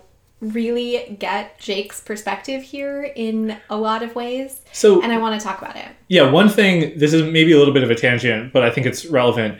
This, so after Jake becomes leader again, the next day he's like, yeah, we need to expand the team. And I feel like that's really underjustified. like, why couldn't, why didn't they do this five books ago? Why don't they do it five books mm. from now? You said, like, we can't wait three days. I don't, I don't really understand it's where a it comes really from. big rush, but somehow yeah. Jake, like, decides this. And if people have ideas about why he's come to this thing, okay, clear Oh, yeah. I well, I just have some ideas related to the second coming and you know James as like Jake too, right? Mm-hmm. right. he should be the leader. Well, no, I mean, I, I think the war hasn't stomped on him yet. I guess Yeah. what I, what I'm trying to say with this is I think that part of Jake's sudden feeling of we need to get more animorphs is his conviction that he's going to die soon or that like life is impermanent Oh my god, or it's so his freedom good. is Ah. impermanent. Why? How did they? How did they construct? How could? How did they construct this book as like a perfect second coming parable? it's ridiculous. It like it. I, I'm. I'm looking at this poem. I'm playing I, I around don't on remember this. it well enough. that's, I had never. I had never thought of that, and it is truly perfect. Sorry, I cut you off, Claire. I'm just I'm blown I just- away. I was so sad at this part where don't get attached, Jake said tiredly. Life is probably going to be a lot shorter than you thought it would be. I was just Oh like, my god! Oh man. Yeah. Jesus, that's That's my perspective on where he's coming from is basically like feeling like death or oblivion or whatever is imminent and he needs to ensure that this continues past him. And he says that. He says that. He he says we need the redundancy. Right. Right. So I He's like actually- people are going to start yeah, dying. as soon as they get to this ward and it's like James and his roommate Pedro, I was like, Bacon Marco, like I didn't even connect Pedro and Marco. Oh man. uh, just like Yeah. some of the name things, and then we even have like a yeah Colette and Timmy, like they're they're just like some name things. Also, the um the thing James chooses the lion morph, and Cassie is like Jake isn't superstitious. All he said was "Good choice, James." I love that so much because I- it a callback to David, right? Yeah. Yeah. I was just looking at the scene where Jake's like, "We need more animorphs," and Marco's like, uh, "Really? I can't get comfortable with that." And then, "No way!" Rachel exploded. I was like, "Whoa, that is a verb for Rachel." And I was like, "Oh right, she just presumably killed David two books ago." So presumably Rachel is seeing in this like, we're going to recruit more people who I'm going to eventually have to kill. Yeah, Like yeah. that's Yeah. that's her perspective. and also the fact that she is like taking out all of this anger on like her mom instead of on the other animorphs is so sad because mm. Cassie thinks to herself, "Yeah, Rachel is probably having a tough time right now because Oh, recently yeah. Crayak tried to tempt her to kill Jake and she had to deal with David again." And in the context of like Cassie walking away from her mid rant, right? Like poor Rachel, come on. And her best friend. R- Rachel could just be like, "What? Look what you made me do," and she doesn't. It's like it's so sad. Poor Rachel. Cassie is very focused on what's going on with Jake emotionally Yeah. Yeah. more than she is. Oh yeah, so we were saying that Jake Jake does sort of take on this authoritarian leadership and it probably does have a lot to do with his approach to the group has always been like keeping the team cohesive presumably for a future and now maybe he doesn't see a future but he makes this incredibly stupid decision that they're going to only fly partway to this residential center land demorph and steal some bikes because Okay. that's less conspicuous and then when marco challenges him on it he like shuts it down he's like you guys decided i was the leader so i'm the leader which is so out of character i i can't decide if i think it's bad writing or if it's like a, a good part of like jake's actual like character I have Mm. a theory, mm-hmm. and my theory is that originally this detour was going to allow him to check on his parents, oh and that they had to take that out because then Tom comes back. Because otherwise, it's just stupid. Like, why are you doing this detour? But when it's described, it's like, and then we did this like dangerous, a different dangerous route. And I was like, oh, well, obviously they're going to take the route where Jake can like check on his parents and make sure they're still alive and still okay, though infested. And then it was like, oh no, we're going to like steal some bikes. It's like, I'm sorry. what? What? what? So I, we should talk about how stupid that bit is because it's pretty bad. I think he getting into that though he displays his new take on leadership because he does sort of call for a vote, but mm-hmm. I- he, it's like the veneer of democracy Jake. But what he does in the scene where he's like, we have to recruit more animorphs. He he sort of diffuses some of the objections. Cassie comes up with the auxiliaries idea and then says, no, no, no, let's not do it. And then Marco's like, yeah, I'm I've, I'm convinced. Rachel's like, yeah, sure. And so Jake calls out all the animorphs but Cassie by name as a way of rallying the votes. And mm-hmm. then, without talking to Cassie at all, he issues a bunch of orders. And then he circles back to Cassie at the end and says, So you agree now, right? So, like, to me, this is Jake. Jake has always externalized Cassie as his conscience. So to me, this is Jake being like, now I am leader. You know, I'm gonna, like you were saying, Claire, I'm going to die soon. We're all going to die soon. People just need to, like, I'm gonna do the best that I can, and this is what I'm doing, and I don't have time for anything else anymore. And so he looks to Cassie kind of like for forgiveness at the end, because he's like, yeah, you know, You're with us, right? Yeah, like my conscience is still with me, right? Like I'm I'm doing okay. You said a few books ago that you would trust me to make decisions in the moment, right? And then the reason that I love the end of this book is because literally Jake's conscience comes back to bite him at the end, right? Like and we can we should talk about the ending differently, but like it works it works so well that he he completely Oh, like very funny. steamrollers over her to the point that she he kind of like forgets that she can stop him in the way that the mm-hmm. animorphs have from time to time. Anyway, mm-hmm. do we want to talk about how stupid that middle part was? Let's just, yeah, let's briefly talk about how incredibly stupid. I mean, Jake's plan, there's nothing less conspicuous than I have just to flying right to the center. I have to read it as complete and total incompetent. Like Jake has completely lost it, right? Like it's I like Gray's theory where he had a plan to spy on his parents. I mean, I think that there's a third option, which is he's sort of intentionally, semi intentionally getting reckless with almost like a death wish or like a capture wish. Hmm. oh, that's really interesting. I like that. That does explain that a little more. I still give an extreme side eye to they land, demorph, presumably no one can see them demorph, go to steal some bikes, and there are controllers watching the bike store who immediately see and are And like recognize them. Andalites, bandits. Did they recognize them? If they did, why would they call them I, I thought it was so And, funny they like- called them Andalites. I loved that. f- I that whole thing was so good. In part because it was the most. It was the dumbest sentence that had. I listen. There's a lot of really dumb shit that happened in this, but like, so yeah, they like steal a bike store. Somehow the Yeerks know it's them, and it's them stealing bikes. Right, how? make any sense. And and Cassie says, of course the Yeerks would have had every inch of every local town covered. The one bicycle shop, the three Starbucks, the massive Barnes and Noble, the four McDonald's. Of course they would be waiting for us. Are those like the like What are the you only talking stores about? in town? What? what what nonsense? Please explain me. Are you talking about? Also, So- like every lo how big is this town? What do you mean they have? why a are they three covering the Starbucks McDonald's and not like the car rental place? Like it doesn't make. any I've changed my opinion here. I think while Jake's plan is still very stupid, this is actually a coincidence. The bike shop is a new Yeerk pool entrance, and the people guarding it are very, very stupid controllers.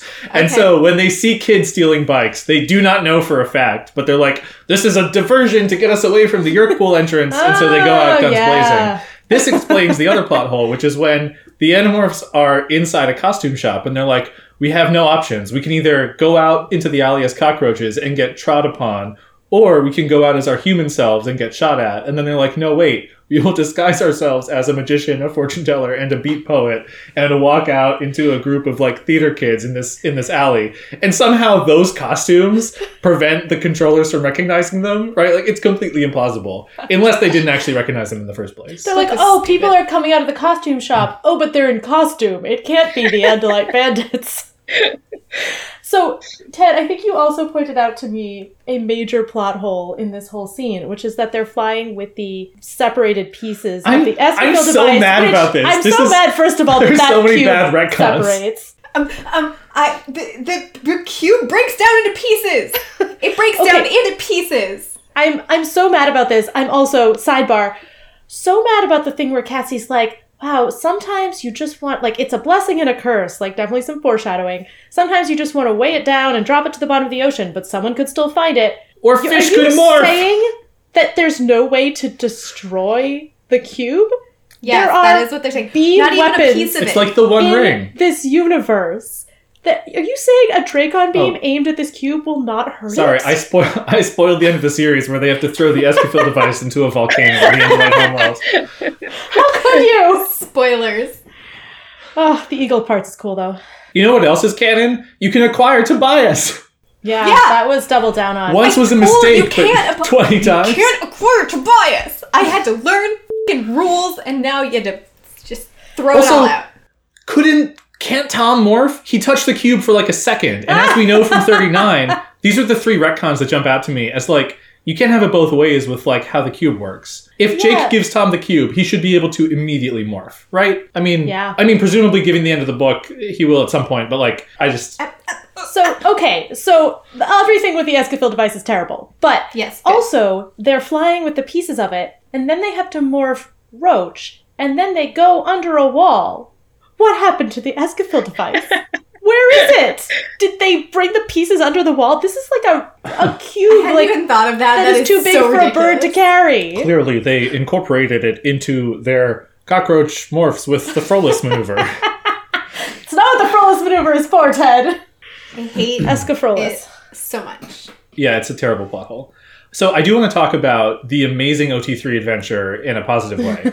So Okay. so a couple of things about this. We get a lot of Cassie and Jake in this book. We also get a lot of Marco and Jake. I feel like in the beginning when Jake is everyone knows that Jake eh, has been broken by the loss of his parents, but no one's really do anything about anything about it. But there's this bit in the beginning where like Rachel is kind of like calling Jake out directly, and Marco kind of diffuses the tension a little bit. I feel like he's being a really good lieutenant, and he's trying to like give him space Yep. and trusting that he'll come around. And he's also filling in some of the gaps when Yeah. Jake is an idiot, like not thinking about how the kids that they've given morphing power to are going to morph. And Marco like solves that problem. It's like, He there's a solves bird in my idiotic sleeve. way, but like he solves No, No, it. it, it fits that uh, that Marco's a magician and Cassie is a fortune teller and Jake is a beat poet, right? It's it's so perfect. oh man, that's way also, too on the nose. I Oh tried to find fan art of this and could not. I desperately want fan art of this these costumes. Wait, can we also discuss how the only costume Jake could find that would fit him was a beat poet costume? Which, first of all, what costume shop even has that? It was just like a turtleneck and jeans or something. Yep. And also, what size is this guy? He's like, it's a costume shop. He, like he's like a sort of normalish adult size. Presumably, they would have costumes that fit him. He's seven feet tall and James is eight feet tall. real questions I have. So that moment that you talk about when so Jake is like, "Oh gosh, I forgot to bring something that could morph. We need to abort the mission." He starts to like kind of panic, and Marco very gently is like, "No, man, it's okay. We got this. I'm going to overrule you on this one." Right? Oh, he's yeah. he's really not fighting with him. He's doing it in like a really kind Marco was and great in this vulnerable way. And and like uh, Cassie also he says something super condescending to him, and he's like, "Are you patronizing me?" And then like Marco's like, "You get used to it after a while, Jake. like, come on." again like- diffusing the loved Marco. situation. Yeah, but Yeah. like Cassie and Marco are really there for Jake as like a person in this Uh-huh. book, uh, in a way that I find really nice. There's the moment before when Jake's like, "We're gonna do this plan of stealing bikes, etc." And Marco's like, "This is a terrible idea." And Jake's like, "You made me the leader." And Marco, you know, backs down and then shoots a significant look at Cassie, where like he's communicating, like, "Okay, we're gonna keep an eye on this." Yeah, And that was yeah. such a great like Marco Cassie moment. We've seen him do we've seen them do that before. Like I think in Mega Wars 3, they were like, "Okay, we're not going to let Jake die." Like it's that it's that kind of Yeah, moment. I really love Marco in this book in general. Like Country Marco is such a great moment, and Mhm. but also just about how he is with Jake. After Jake says the thing about like life is going to be shorter than you thought, Marco's like, you know what, Jake, you don't have to remind me about that. For a split second, Jake looked embarrassed. Sorry, Hmm. It's okay to do. It gets Yeah. to us all. Yeah, Aw. yeah, yeah. Marco. Yeah. How nice for Marco. Yeah. Anyway, it's like it's so good. This OT3 mission is amazing, and I don't have a lot of hope for the the, rel- the three way relationship, but I don't even have a lot of hope for Jake and Cassie's relationship. I guess before we talk about the ending, I want to talk about just like a couple earlier moments with Jake. One is Jake is very much Harry Potter in Order of the Oh Phoenix gosh, in this yes. book, where he's like he's fu- Yeah. he's angst. he's been a very mature person, but now he is having very realistic teen angst, and it's like Yeah. it's such a bad look. You do not love to see it. You do not. Yeah, but it's like it's like it kind of makes sense, right? Like I understand where he's coming from. He's like, "Oh, you made me the leader, but I didn't ever want to be the leader, but like no one listens to me anyway," right? Like it's like really whiny and like and angsty and stuff. And Cassie uses her like emotional manipulation superpower on him and basically primes him for his return, right? She's like she's like uh, look, maybe you are a good leader. That means you have a responsibility to the group. And he's like, nuh-uh, and walks away. And she's like, you are a coward. Uh-huh. And that doesn't stop him from walking away, but that must sink into him to the point where he he is ready to lead again, right? So like Cassie totally turns him around. And then he still almost loses it because Cassie's dad mm-hmm. comes to him at this moment where he's trying to be a big tough leader and like basically hugs him and says, I know this must be hard on you, son. You can be part of our family now.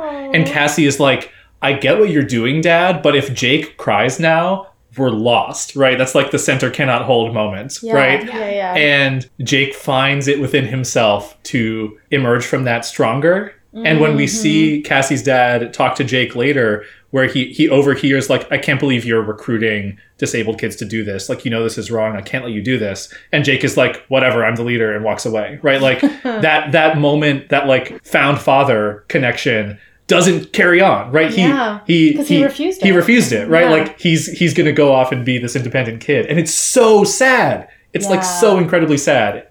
It was so sad this moment. At, at first i was like wait why can't he cry? Like is that such also a toxic masculinity thing of like you know boys can't cry like showing emotion is like weakens you.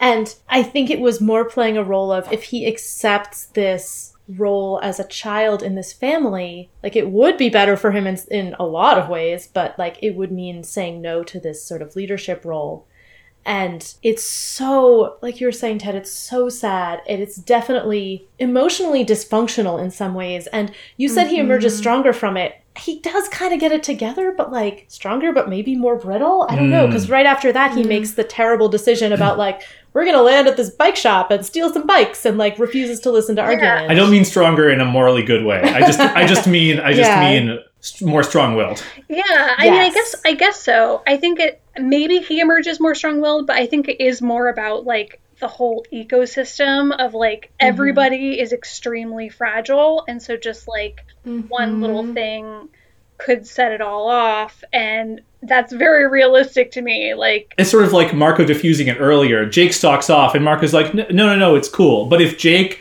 cries and runs away at this moment when they've all rallied together, mm. that's when Naomi's going to leave again. Cassie's Oh, parents are going to try and lead, right? Like there's going to mm-hmm. like you're going to get into warring factions, right? So like I think I think you're totally right, Claire. And yet, I think there's also a vision of this in which, and like, it's probably unrealistic. And like, at this point, they're all very damaged. And part of the tragedy is this this can't happen. But like, where Jake starts to cry, and they all start to cry, and it's healing, and it brings them all closer together, and they can see sort of the tragedy of this war Yeah. together and can work through it. But like, I, I think that would involve the kids becoming kids again in a way that's not right? I, I can I can see what you're talking about, but I think that it's incompatible with the vision of Jake continuing to be the leader of this whole Yeah, camp. yeah. Yeah, I just really want them to be able to have that moment of like non toxic masculinity. Like, Yeah. it is okay to express his emotions in a healthy way because right now he's just bottling them up and they're leaking out in really unhealthy and unhelpful ways that are pushing people away unnecessarily. And I want him to have that moment of like, this sucks. And I want, and like, I want to cry about it. And then now we can to be on. clear, I, I totally agree with you that like I I want that so much for Jake and for all of them. I don't It just, mean like, that it's not possible for him to be a leader if he shows vulnerability and shares in vulnerability with the rest of the group. But I think that just from a realistic perspective of the adults giving him the permission to be their leader. Yeah, it's because of the adult kid dynamic. It really is. Yeah, I know you're totally right. I, I think we should return to this as the series continues and not maybe not get into it now, but like the Animorphs is not exploring how to be an emotionally healthy warrior. but I, I really I feel like that is a pretty realistic statement about what war is, and so I'm interested Yeah. in the idea of like what kind of army could you have where Yeah. Jake doesn't get traumatized? I don't know if it's possible, Well, right? Like, Like, they were doing okay at like patching things over. Like I remember at the end of book sixteen, uh, the one with Joe Bob Fenestre, where like Cassie and Jake had this huge fight, and then he goes over and they all like shovel manure together, and he's like, "And we were us for now," and that's the last line of the book, and you can just see how like all of that stuff at this point has accumulated, and they aren't them anymore. Yeah, I think it's really interesting that you bring that thing about and we were us because there are so many points in here where Cassie is saying like Jake is not Jake or Jake was not Jake anymore Mm, and she says mhm. like I am not the person I was. So I mean just like questions of yeah, and identity. identity and like wholeness and stuff, which is actually kind of interesting in the context of a Oh. book that talks about disability a lot, although she doesn't make that connection. Oh wow, yeah. What does it mean to be like oh gosh, because right, this is new Yeah. Jake is new Jake is wrong Jake, Yeah. right? Mhm. She wants him to return to some kind of like cured, healthy Jake that she knew before. Jake. So Jake has this line in this campfire scene. The first thing he says, like I think Naomi or someone is like, "What do they want from us?" And Jake says, But it's um Walter is like Oh. surely they can be reasoned with. "Oh yeah, what yeah, do yeah, they that's want? right." And Jake says, "Our souls," and that's such foreshadowing for what you were talking about, Claire. With like the end of the book, which Yeah. like Cassie at least thinks that his soul is at stake. She doesn't say that specifically, but like you're right that that's implied. Should we talk about it? Should we talk about the ending? Yeah, we can get into it. Sure. Another hour later, we're still talking about it. I think I want to get I want to get takes from the people who hadn't read it before, because I have I have a, a lot of feelings, some of which are new and some of which are old. What a terrible way to break up with somebody. By keeping them from killing their brother. I mean, it's not even it's not even that actually. No. Uh, it's Jake's reaction to her doing that. Mhm. So Cassie stops him from killing Tom or attacking Tom or We're it's gonna, unclear that we're he was gonna actually call gonna, the word killing into question. Yeah, it's but not yeah. clear to me that he was going to kill him, but whatever. Because you know Um, what a tiger can probably do to a human being without killing that human being? Take a box out. out of its hand. Okay, I would just propose that we separate a couple of things. There there is the like The logistical integrity of this scene. Okay, we can talk. I wasn't going to say that. I think there's Cassie choosing to stop Jake and Cassie Mhm. choosing to let Tom go are Mm. actually two separate choices. Yes, you're right. Yes. Those are Right. different. So I think I think we could argue about whether or not Jake would have killed Tom, but that's different from other ways they could have gotten the cube back. Yeah. Anyway, I think it's I think Jake would have killed Tom. I'm glad you you separated those two things out, Ted, because I think part of my like confusion with the ending was that I was very much, if not on board with, like I really understood Cassie's decision to prevent Jake from killing Tom, assuming that is what he was going to do. Like I, I really I do get that, but I was much more confused about her decision to not get the cube or to stop Tom in any way. And that to me seemed just yeah, like a, a head scratcher. I just didn't really like get that. And so I think the fact that like they weren't exactly separated in how she was thinking about it was confusing to me as well. It occurred to me after the fact because I read that scene and I remembered it very. I remembered that it happened. It was one of the very few things I remembered about the ending stretch, but I didn't remember how. And I got there and I was like, wait, but why?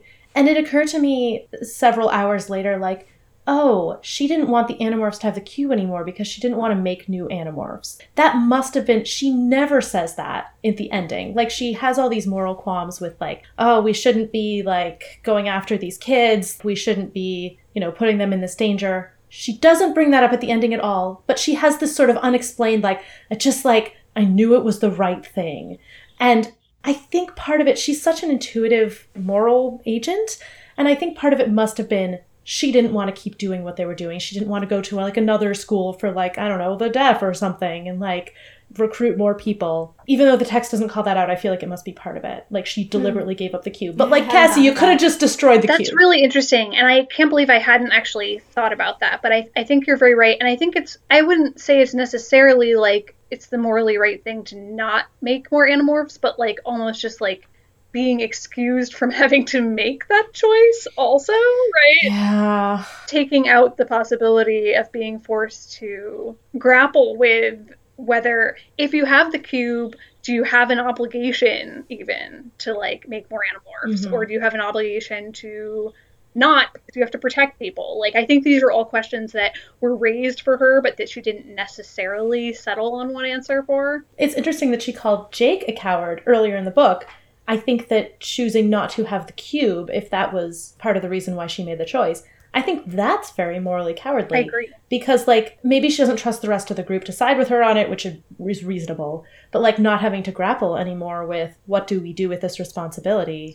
Understandable. They've had a lot of responsibility, but Well, I, yeah, and I think what I was saying about choosing not to have to make the choice and what you were saying about it is an active choice are two very different things, and I'm not sure which is the correct interpretation of what she does, to be fair. wait, go on. Well, no, I, I interpreted what you were saying first as she's making the choice that it's morally wrong to be using Oh. the cube. There are two ways you, or at least two ways you could read it, right? Of like, she decides, like, it would be wrong to force more people into this Oh. fight in this way or force more people with disabilities or people in general and therefore we're Mhm. getting rid of the cube or she's like ah i can't figure out what the right thing is like it's too hard Let's just abdicate the responsibility. of Yeah. the cube those are very different things and i'm not totally sure which if either is the correct read Hmm. Did you have thoughts about her getting rid of the cube or letting the cube go, Gray? Um, I have I have um one thought about it, which is that I guess this isn't actually about Cassie letting the cube go. I'm I'm not sure how much of it is her abdicating responsibility versus her like intuitive sense that Tom is I think going to like come around to their side somehow or they're going to be able to save him and he'll like help them somehow in the future, which is how I read her perspective there. Oh, interesting. And I don't know what's going to happen, but that was my hopeful take on this. so I, I guess i think it's interesting what you're saying about her possible intuition about what may or may not be happening with tom. And i am kind of curious to see how that plays out. And like I, I don't know if there's much justification for whatever she's thinking either way. And but i guess part of why i had such a problem with her decision not to go after tom is because regardless of what you think about the animorphs not using the cube and what the right decision is there and her actions that perspective, there's a whole separate side of it, which is Tom or the Yeerks now have the cube. Yeah. Which is like, it's really hard to incredibly justify stupid. that in any way. It is a terrible decision. This Yes, is I got to this. I was dumb. like, your choice wasn't kill Tom or let him keep the cube. Your choice was let him keep the cube or don't let him keep the cube. I Yep. was so mad. I was expecting this decision to be framed like the only way to get the cube from Tom is to kill him because of some logistical reason. It was not. She could totally have gotten the cube. Just And she doesn't. She lets the Yeerks have it. I was furious. Yeah, I agree. It doesn't There's, make any really sense that she weird would do false that. binary stuff going on here. Just like what is happening. Yeah. I Well, want I to think- hear you defend this decision, Ted. Okay, so here's the thing. I feel like I can't because this book does not. I think the book does a poor job of differentiating the decision to go after to to stop Jake and the decision to not go after the cube, and I think it is a cheat on the level of not seeing Rachel's decision at the end of 48 or hmm. here like just like these kind of like abrupt endings that have been happening more and more recently. Like for this book to end on like i just thought it was the right thing and to not give us more insight into cassie's thought process is a big cop out but i do think that one of the things that i like about the ending is that cassie makes what is objectively a bad choice just like she does in 19 Mm-hmm. but we don't know what's going to happen Yeah, And imagine I- if 19 had ended with her I really- bargain with Aftran. Right. I really love Gray's point about like maybe she just has some other vision of how things might be. Right. So like Cassie's not a stranger to like what if what if it's not that bad, right? And like we've we've seen at least once like everything works out in her favor. And I'm I'm not saying that that's going to happen here or anything, but I think it's interesting to stop at the point of the decision and say based on the consequences of this choice, the likely consequences of this choice, Cassie is wrong to do it. When Cassie never really thinks that way, like she's always making choices more intuitively. So like it kind of makes sense that there there might be something that she would latch onto. Yeah, that doesn't make it a good decision. No. Um, but I think it's interesting that this is the last Cassie book. yeah. And I just want to say one quick word about that, which is to say, like, this didn't feel like a Cassie book in some ways to me because Cassie's, as I think I mentioned earlier, Cassie's internal conflicts and debates are not really, there's no real time given to them. It's mm-hmm. about this action adventure sequence. It's about Jake. It's about the other characters more than it is about her. And from Cassie books, you know, some of them have been funny, but a lot of them have really been about these kind of big moral and ethical dilemmas. And for her not to take the time to have that conversation with herself feels weird, especially as a last Cassie book. Like I hadn't thought I hadn't realized this was the last Cassie book, and I am now disappointed about it. I feel like there's more of a parallel between Cassie and Jake in this book than Cassie acknowledges. Like, I think, I can't come up with concrete examples, but I think we've seen in the past Cassie worrying about, or Cassie feeling like there's a problem with someone else and not recognizing that problem in herself. Mm. Like, this, the end of this book, like, there's all the stuff in this book about, oh, Jake isn't himself anymore. He's not making the good decisions he used to be. He's sort of like this, like, shadow version of himself. And Cassie is making a decision on par with the one she makes in 19 to let Aftran into her head. And in 19, she had had all this time with Aftran. She had reason to think there was hope. She didn't spend any time with Tom in this book. She doesn't have like concrete reason to think that there's hope that he will not give the cube to the other Yeerks. Yeah. She just Yep. makes this decision. And I think it's a bad decision in a Cassie way, the way some of Jake's decisions were bad decisions in Jake ways. Hmm. So the thing that is really frustrating to me on a reread is that I actually do think that there is stuff in the text that whether it's foreshadowing or not sort of justifies Cassie's decision, but the fact that she never talks about it in this mm. book means that it's like it's only on a reread that you could be like, "Oh, I like this fleshes out how maybe how what Cassie was thinking." I don't really more. well, I don't really want to say more just because oh, Okay. it seems like it's an intentional choice to get to see Cassie's decision from a different perspective again later. But hmm. like, Hmm. I feel like this book would be so much stronger if we got a, a little bit more of her like where her intu- intuition is coming from because I do I do see mm-hmm. it I do see it in the text, but I it's hard for me to say any more about it without tipping a hand that the books kind of don't want to yet. Right? Like Okay. it's um Gray's putting on her prediction crown. I just it is a very yeah choosing to frame Cassie's thoughts as I just had a gut feeling instead of allowing her to say you know what? Maybe this would be good because then we don't have to decide or because Tom might come around or because XYZ hmm.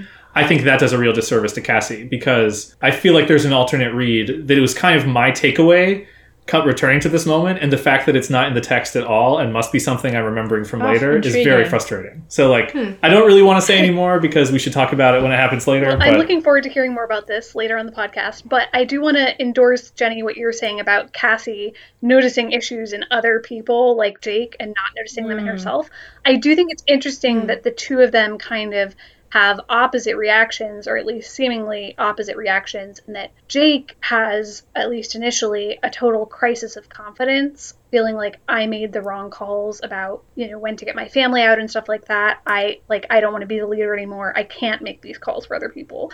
Whereas Cassie has sort of gone in the other direction of like, my gut is right. Like I guess I'll just go with these decisions Make that I feel like making, you know, mm-hmm. without questioning as much. And I think those are both like possible reactions to the Mm-hmm. extreme stress and difficulty of decision making in these contexts. and is this choice worse than Marco's choice in 45? Yes. Why? Yeah.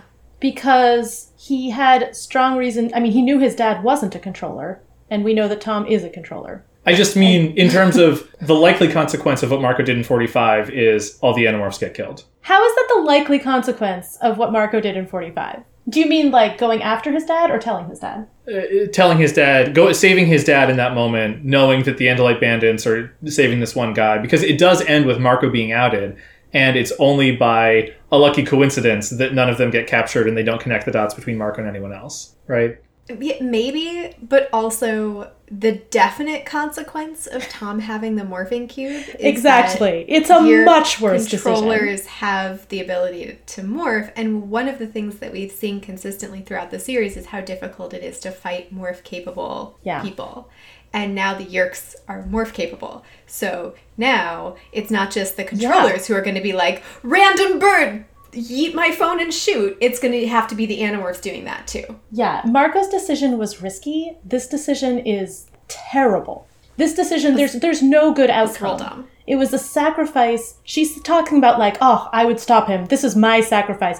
You're sacrificing the box. You're sacrificing the safety of everyone. Yeah. You're not sacrificing your own standing with Jake. Like, that is the smallest thing on the table here. It's also it goes a little bit back to what Claire was talking about earlier with the kind of paternalism too. It's like Cassie made mm-hmm. this decision on behalf of the on behalf of the group and it was a bad decision. Yes. And her her lack of thinking about that is and like, oh, I'm sure I did the right thing is like really nonsensical and and Yeah. hurtful and like just dumb. I also want to throw in here I don't know. so Ax almost dropped a nuclear bomb on their city, right? Like I'm I feel like I feel like just because we don't know the consequences and whether they're good or bad, it's like it's I feel like it's so easy to forgive Marco and Ax for their betrayals that we know worked out. Whereas like, you know, I I, I I'm not discounting the fact that Cassie should have tried harder. Right? Like I do wish that the Mm-hmm. narrative was like made it a little bit less arbitrary that she's like, "Nah, I'll just let him take the cube." Right? Yeah. Like that that makes her look like a fool. right. But I just think that the Animorphs have made a lot of selfish and reckless decisions. I, I don't think this is a uniquely Cassie thing. I think that No, the narrative does let them get away with bad choices a lot. And this is one Yeah. case when they're like, guess what, Cassie? Bad choice, right? Like, So I feel like with the Ax decision, it was like nuclear war for the whole world versus. I mean, it was like kind of weird. It was like a wacky plot. But in this case, it's there's no downside to stopping Tom. Like it is the bad decision on a level we haven't seen before.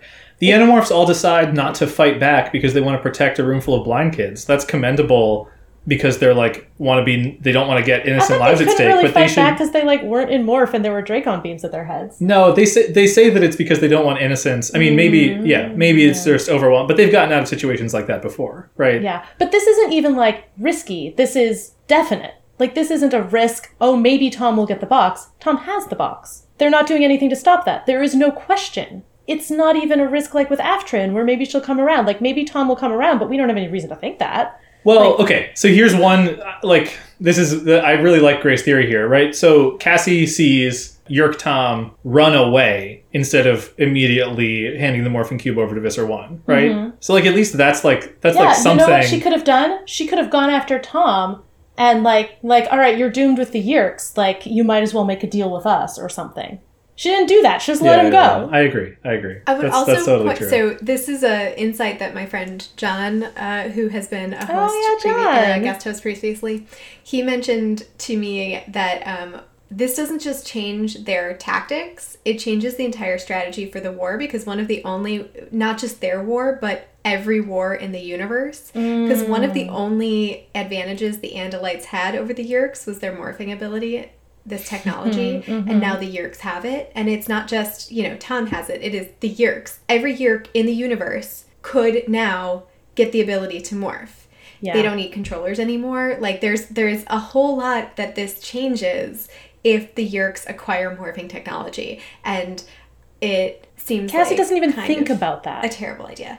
Also, just speaking of John real fast, he got really frustrated with her like lack of thinking things through and her paternalism, and um, he, he described it as her two-bit Ellimist wannabe mentality, and I laughed so hard. yes! It So is hard true. when That I is said true. Yes. That's amazing. Two-bit Ellimist wannabe. Yeah, she is very paternalistic, and I think her manipulative tendencies, which were brought up earlier, are absolutely part of that, as we talked about. Like, that is absolutely an acting out of, like, I know what's better, and I'm going to get you to that point. Right. And she's making the argument that Jake is the best leader they have, but she just wants her boyfriend back, right? Like, Yep. it's actually, there's a very selfish way to read it as well. She's going to manipulate him into assuming this role that he doesn't want instead of being like, wow, maybe Jake really needs help and I should try and make Rachel the leader or something. Or Right. Marco. She's Yes, like, I just want you to go back to Marco's normal. been great. Yeah. He did fine. She has this Okay. whole thing the center cannot hold where like she doesn't really bring it up again at the end, but like, okay, maybe she's like, well, the war will be better with Jake than with the Yeerks not having morphing power. But she doesn't think that through, and I don't think that's really true. Like, yeah, yeah. do we want to talk about the first half of Cassie's decision, like her stopping Jake from killing Oh, Tom? 'Cause yeah. we didn't really. I think it's a little bit like the thing in Thirty when Jake stops Marco from having to be the one to push his mom off a cliff, it would have been completely appropriate for her to stop Jake and then go after Tom herself, I think. I agree. Okay, Jake could yeah. still look at himself in the mirror and Yeah. then, but no. Yeah, paternalism aside, I actually understand and feel like perhaps her decision to stop him from killing Tom is is justified, especially given what a bad mm-hmm. place Jake is in generally. Yeah. I totally All right. agree. I I, thought we just wanted to point out yeah. this is Jake's dream uh, from the capture coming true. Mm, oh my god! where gosh. he hunts yes. Tom as a tiger in the woods uh, and is, you know, forced to choose. It's like it's me or him, me or him. So, He chooses. yeah. I'm just I'm just so mad. I, I think the thing that jumps out to me about that decision is that the reason I think that Jake is going to kill Tom is because I feel like he has really written him off. He doesn't Yeah, he doesn't see that happy ending anymore. He's in that fatalistic place. I And think that's true. I think that he wouldn't be able to. He would take the easy way out instead of like, oh, I'll just tie up my brother for three days. You know, like I, I, I, I, don't, I don't really know. yeah, it's it's, it's like kind of like not just like rational. tell yourself but- you don't care anymore, and then you can stop trying because you've been disappointed so many times. Right. Yeah, yeah. I, I think that you're right, and I I'm glad Cassie stopped him. I'm just what the heck was the second half of that decision, Cassie? That was nonsense. And I guess one more thing about Cassie stopping him related to the Jake externalizing his conscience onto Cassie that Ted brought up before. I feel a little bit more like, I mean, he was doing that kind of all along without really getting her permission for, you know, treating her that way and stuff.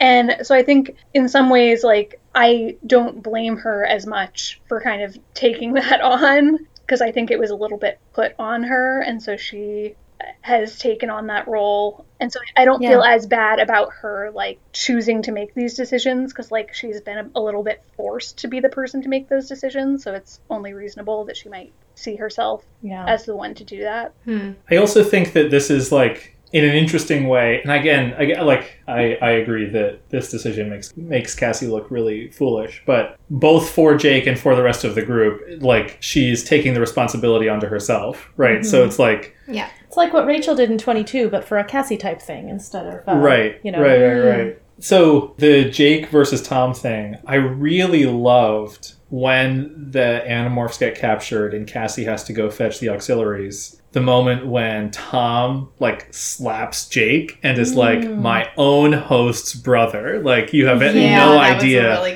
So it's like so cathartic to finally have that veil lifted Yeah, and for Jake and. Tom to be able to look at each other that way. And I just can so see how messed up Jake is throughout this entire book in a way that probably Cassie is uniquely positioned to see.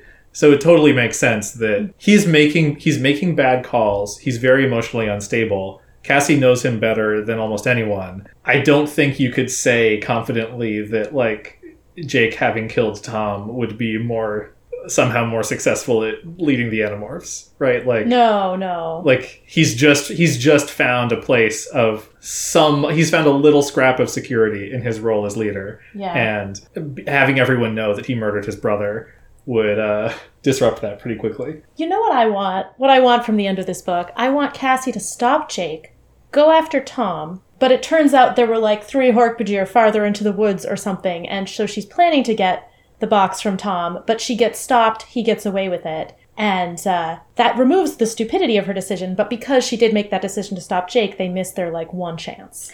That would have been such a better ending. That would have been s- a, such a more coherent decision from her.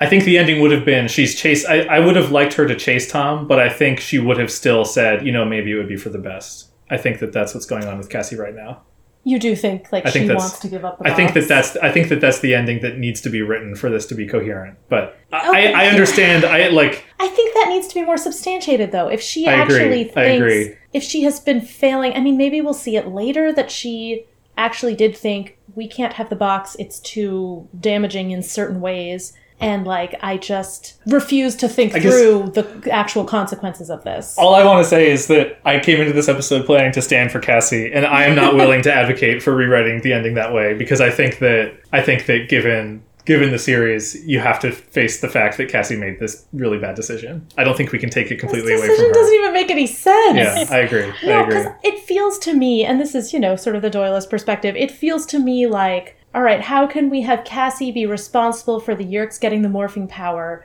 but they didn't actually substantiate half the decision. They didn't actually make it believable that she would choose to let the box go because she wasn't being forced by circumstances to choose between the box and anything else really. Yeah, I, I think that It's not justified by this book for sure. Okay, so maybe we just need to wait and see what happens in future books. I'm not saying wait and see. I'm just saying that I understand why that would be a better ending to this book. But Mm, okay, okay.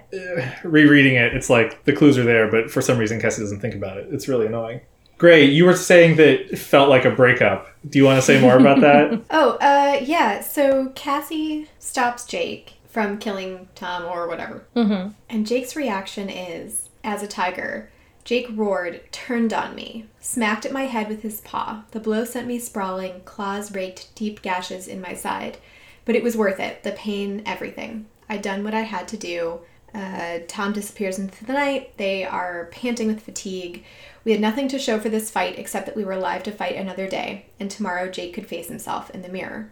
Uh, and then they get back to the Hork-Bajir camp, and Jake refuses to meet her eyes or even talk to her for 12 hours after they've been back. And she stops him and says, She says, Finally, I decided to force the issue with Jake. Jake stared at me, his eyes cold and hard. Well, stop treating me like I'm the enemy, I said.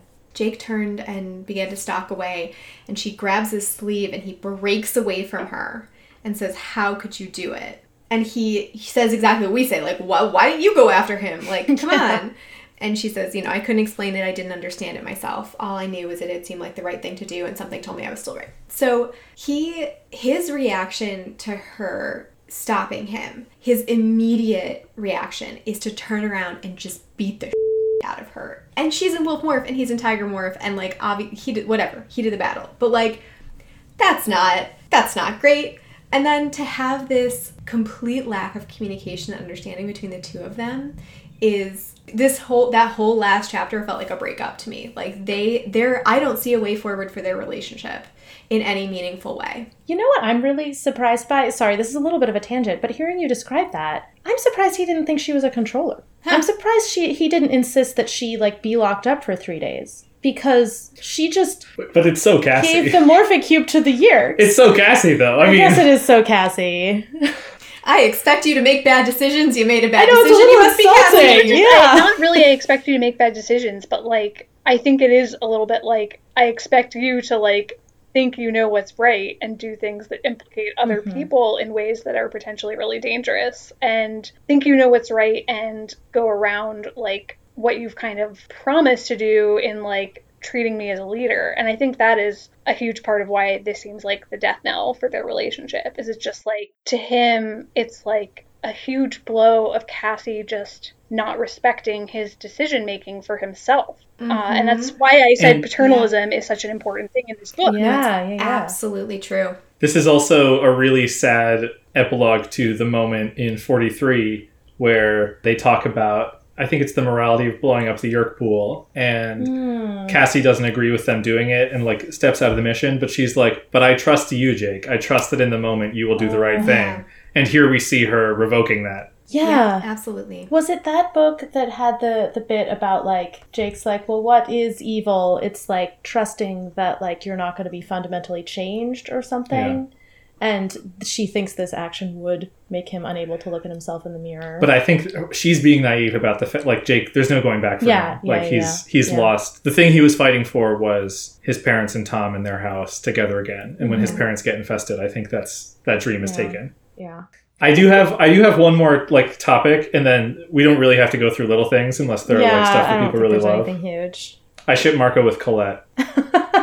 yeah. New new pairing for Marco. ship him with everyone. Yep, yep. Um, that wasn't it. So I do want to talk about the ways the war is escalating. Uh, I think this this sort of like is going back to that like we're kind of breaking the format for the series in an intriguing way, but in a way that doesn't quite work, right? So Okay. in the the fireside scene, um, Jake talks about how okay, you can't negotiate with Visser One as long as he's in charge. This is going to be an all-out war, right? Maybe there are other Vissers, maybe the, the Yeerks with different leaders, right? But like, we, there's no there's no way to negotiate. We have to like fight them. But in the books, they've negotiated with Visser One a lot about like how annoying the Helmacrons are and about true. skunk That's skunk true. smell and like other things, right? So it's really interesting to me. And Visser One does make an appearance, and he and Jake have this like fun banter and stuff at the end. And and Visser One gets the better of Jake, and it's only because there's a there's a renegade Hork Bajir who breaks ranks and saves Jake's life that they're able to get away. Right? That's all like very exciting. But for the most part, since 45, the larger than life personality of Visser 1 has been replaced by Oh. the Yeerk army, like in total. Oh, and I feel like I feel like Hmm. the war escalating has made it much more of a story about like armies and less of a story about generals in a really interesting way. Despite But- this being so much about Jake. Yeah. Right, but it it loses some of that like fun, and because we know Visser One's personality is like so over the top and ridiculous, it's weird that they're Mm. taking a step back and like they talk a lot about like how things have changed. The Chi are less useful to them now because Yeerks have better security. They can't talk to the peace movement because they're not at school, so they can't reach Mr. Tidwell. Like that's all really interesting mm-hmm. stuff. But again, with the need to like now the war has changed, we're going to have multiple teams of animorphs, we're going to have this other stuff. Like it really is addressing the like scale of the fight in a new way. That's hmm. like it is a little arbitrary that they're doing it now rather than at, at another time, but it's Yeah. interesting to see it kind of I guess it's another way it's spiraling out. I wonder if the Yeerks are maybe getting better at surveillance also, because I think one question the book didn't answer, just like a logistical question, is how did the Yeerks know they were going to be at that school for the blind? Yeah. They Good didn't. question. If the Yeerks guess that maybe they're going to be targeting recruits who have like some sort of physical disability, then get those auxiliary animorphs out of their home because they're going to be targeted soon. Or is there a possibility that one of the auxiliary animorphs actually is a controller and is undercover still? No, Like- Cassie's a controller. We already this book is a really unreliable narrator. This is great. exactly. Yeah, I don't know. I, I feel like possibly it's just like a plot hole. They didn't explain how the Yeerks guessed that or whatever, but like possibly there's some unaddressed security risk there. Also, what ha- just just what happened to the girl that they woke up and they to- and then she just walks out in Rachel morph and then disappears from Yeah, the narrative? I feel like we have to yes. put where did this in she our prediction, go? Gray. I was I was like ready for that. Excellent. nice. Ridiculous. All right, we had like one Nick at Night reference. I don't think there was any other like. We learned some parents' were- names. That was cool. yeah, I- we got the parents' names. Who cares at this point? It's been so hard not to call uh, Marco's dad Peter for this entire podcast. I'm so glad we know. At one point, she see she says, uh, "Braveheart, the Patriot, Gladiator was dying Yes. for the cause." Like list of movies. Um, there was also a. Uh, I was I was delighted to see there's a 2020s reference. Go on. Jake uh, is telling them. Jake is telling them what his uh, his feelings are about what's going on, and and uh, he describes it as a TikTok. Wow, they really, yeah, they were just foreseeing so much. I love it. I love it. I don't have time for this TikTok. He says we need ideas. Marco's like, no, this was going to be a video party. oh man. So, is there anything else we want to say about this book? Should we move on to predicting 51? I have one more random thing, which is just that Jake has this great line where he's like, "If I could do it all over again," and as we know from Megamorphs Four, he would have. He would He still give it all that, up. He would still give it all up. He doesn't know good that that would have led to other bad things. Oh, oh, also, I want to talk about Marco whittling. God, that Weirdly out of so character, Spacey. Marco, or is he messing with and or flirting with Cassie? Ooh, I like it. All right, I just read it as spaced out, but yeah, no, it was it was just really bizarre. I, I thought it was hilarious. It might be him like coping better than Jake. Yeah, I, I thought it was just coping with like, oh, here we are in this new situation. Like, I have both my parents. I'm living in the country with a bunch of Hork-Bajir. I guess this is what I'm doing Mhm. now, which I like really related to as sort of like different ways that people are adapting to like social distancing and stuff like that. Like, I also really love how he figured out how he like realized that he was just spacing out was he says to her, "Yep, I reckon you're right." And she's like, "What?" He goes, "Oh my god, did I really say that?" And like freaks out and throws the wood away. that was so weird. That's where I think he was messing with her, but yeah, Yeah. maybe. Yeah. it's it's good however you read it. Yeah, Marco in this so good. Cassie not great. Ax terrible. Ooh, yeah, no. I mean, talking So about bad. like the problem is like Tobias and Ax don't really feature in this at all, and Rachel's like very minor. To your point about involving new characters, right? Yeah. I did. We got some like Tobias and Human Morph like hanging out with his mom. So clearly that's you know happening. Yeah, there was one mo- moment where they say Rachel is jealous because someone else gets a grizzly morph, which, shut up. No, she's not. No, she's jealous that Tobias is willing to be human for his mom, but not for New animals. Wait, okay. So Oh yeah, Jenny, I know oh that Oh my you hate having new characters, but new animals is so much fun. Even though it doesn't make sense that they're not all polar bears or whatever. Why but did they No, get a polar walrus bears. morph? Why? Why did they get a walrus morph? What what useful situation did you foresee that was going to require? Well, there was a that time they walrus went to the? North Pole. Unbelievable.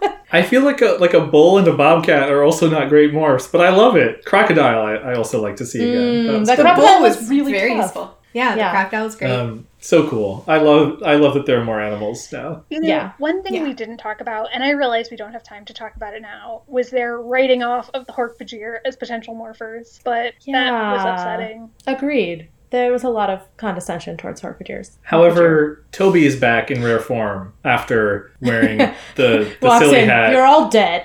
the silly hat in book 47. I was happy to see competent Toby again. Yeah. Although Yeah. at some point they're like, yeah, I guess we should tell Toby about all these new animorphs we made. I'm like, why are you not including Toby? Like, at least give Toby the power to morph. She's awesome. Exactly. I guess she has this different role, but when Claire was talking about the paternalism, one thing that we didn't talk too much about was the paternalism towards the Hork-Bajir. And it made me so angry because at the beginning, they say something like, Toby is helping them run these war games. And they say, like, Toby is different. She's done a good job of leading her people. You shut up right now. You shut your face. She is the smartest six month old on the planet. She is doing an amazing job. Don't do not patronize Toby and like tell her what's going on. She has better ideas than the rest of you. there's really like, no reason for her not to just be in like the except group for that one point. time when she didn't want to leave the valley. But other than That that, was a stupid book. I feel like I feel like it was underexplored, but I did like the parallel between Cassie's mom and like Aldrea's mom and how they react to the Hork-Bajir as kind of like, Mm. oh well, they're just like animals, right? Like, and then that helps Cassie realize, oh, I'm being patronizing towards the Yeah. disabled kids later. yeah, I do feel like they they decided not to give the Hork-Bajir morphing power because they thought they wouldn't be able to control the animals, which is completely stupid. But the thing where they're like, "Oh no, everyone won't be able to evacuate the valley quickly enough." I was like, "Give them all morphing power, even if they aren't fighting, they can like morph insects or birds or whatever." And then I realized that Naomi was really a loose cannon. And I was like, "Okay, you can't really give her morphing power. She'll just like sneak off and tell the FBI or whatever." But like, they could maybe have talked about giving morphing power to like Cassie's parents so they could escape. The Hork-Bajir so that they can escape even if they already have fighting Right. I morphs or think fighting I think part of it is just like this continued viewing of morphing as a weapon specifically, right? as opposed to like morphing for all sorts That's of really other purposes. Yeah, yeah, yeah. even though That's they've really used it for lots of purposes. Yeah. All right. Should we should we do some predicting? let's do absolute- it. The inside the inside cover is The is book safe. where Marco drinks a lot of vodka? Absolute Marco. I hate the covers. There's some new stuff on the cover this time. There is. Uh, this is uh, book 51. It's a Marco book. Uh, not only do we have the little cut text that says the countdown has begun, four dots, uh, but there's an additional little text above the Animorphs name on the very top that says it's countdown time. Only three more books until the end. Not counting this one. Not counting I this assume. one. Yeah. Wait, great. Okay. You don't like the cover? You don't like how Marco does the robot so hard he turns into a duck? when you describe it like that. I know, it's great. It's not great. Uh, Marco, who like I think this is is this a new cover model? He looks so young. I think he's different, yeah. They seem to have kept the cover models like the original age of the Animorphs, which is weird because like definitely Why? some time has passed. They're growing up. It's Yeah. fine. Okay. So wait, is is duck new? Have they done ducks before? Duck is new. I think they have. Yeah, I think Yay, it's I'm new. super excited because I love ducks. Excellent. I'm so glad you're here to help me predict this one. Um, I also just want to point out that um, Marco is wearing the same zip off cargo pants that turn into cargo shorts when you zip off the bottom of the legs that my brother wore throughout Oh, the Amazing. so I think that's good. very funny.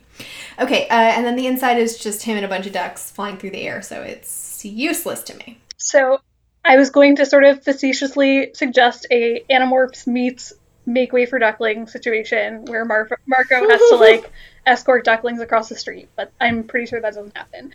Instead, I think based on this Love it. migration thing, I guess the inside cover looks like there's sort of like a migration pattern of ducks. Maybe Mhm. Marco has to morph a duck to locate something or to get like I, I'm trying to think of a reason that he would have to get an aerial perspective in a situation where like Tobias would not be able to do it or they wouldn't be able to do it in Raptor more. Yeah, there are other yeah.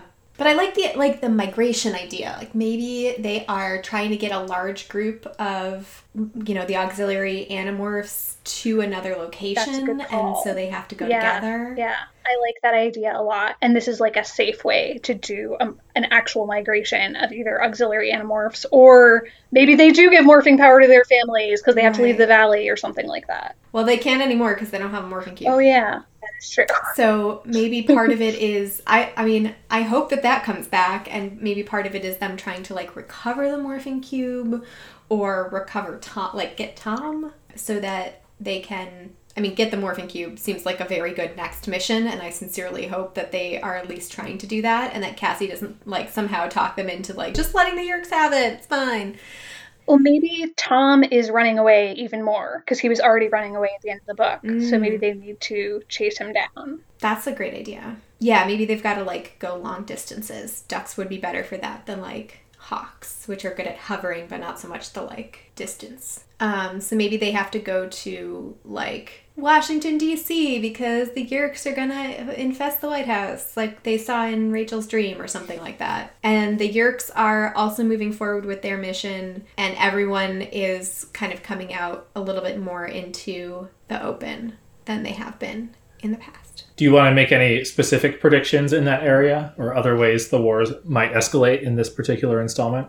Um, I don't know, maybe another military angle. We haven't really closed the loop on the the whole like trying to infest an entire air. What are- I mean, full What of- about the Andalites? Like, are any Andalites going to show up at any point? Mm, I'm wondering when that's going to happen. not in Okay, this book. we'll, we'll say not. So no Andalites. What are the other shoes that are left to drop?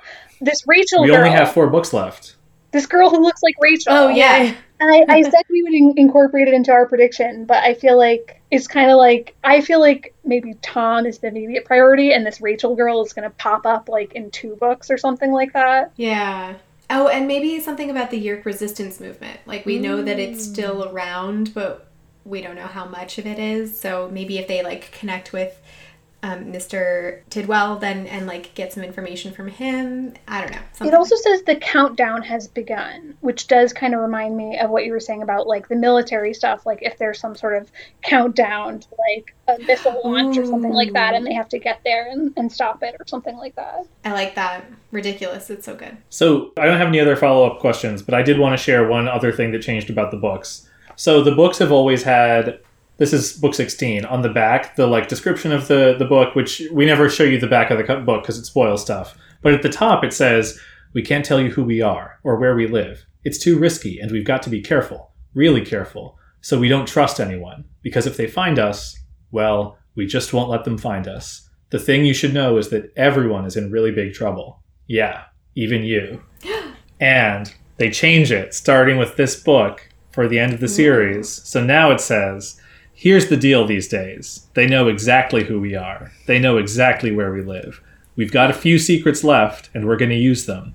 But just know that the end is coming and we don't know how much longer we can do this, how much longer we can fight. What about you?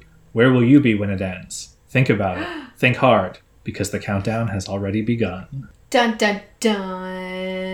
Where were you guys when Animorphs ended? So yeah, it's just this. I think this was when you realized, as a casual reader, that the ending is coming. mm-hmm. Man, that's got to be very exciting. Do you remember that?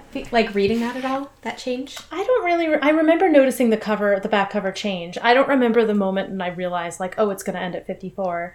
But I did want to point out the covers, like of the always had like Animorphs with like a color in the background of the logo, and starting in forty-five, so like the beginning of the end, uh, the background of the animorphs logo was always black, and I think um, something else maybe changed about the cover, like like maybe this. Like the title text was black or noticed that. something, but there there is like a color scheme shift to mark that change. Yeah. Tree. I don't particularly remember being because, like, I was reading these books in isolation. I didn't have. I was. I was too old for them at this point. Sorry, Jenny. I didn't have friends who were talking about them. Still, I would sometimes mm. like lend loan the books to people, but we didn't really talk about them, and I wasn't plugged into the online scene at all. Mm. So, like, I think I was really hooked and invested on certain characters and like what would happen and stuff, but I don't think that I had like fan expectations Okay. of it of it ending a certain way. I think I was just hooked on whatever was going to hmm. happen. I also think that because I was a little older, I was probably like a little less invested, and Yeah, I maybe mean, I some was of also these less invested some of these before. later books were starting to like, oh, this is actually getting a little more interesting because the stakes are getting higher again. Like That I is think not I, how I hmm. felt. I think I was slowly getting getting pulled in. Okay.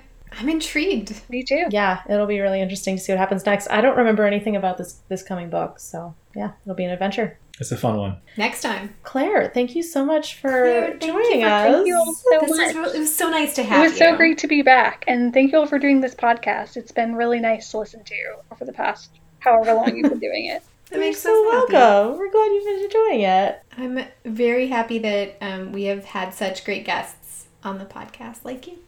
This feels like a very appropriate episode to finally have one be more than two hours. Oh, oh no.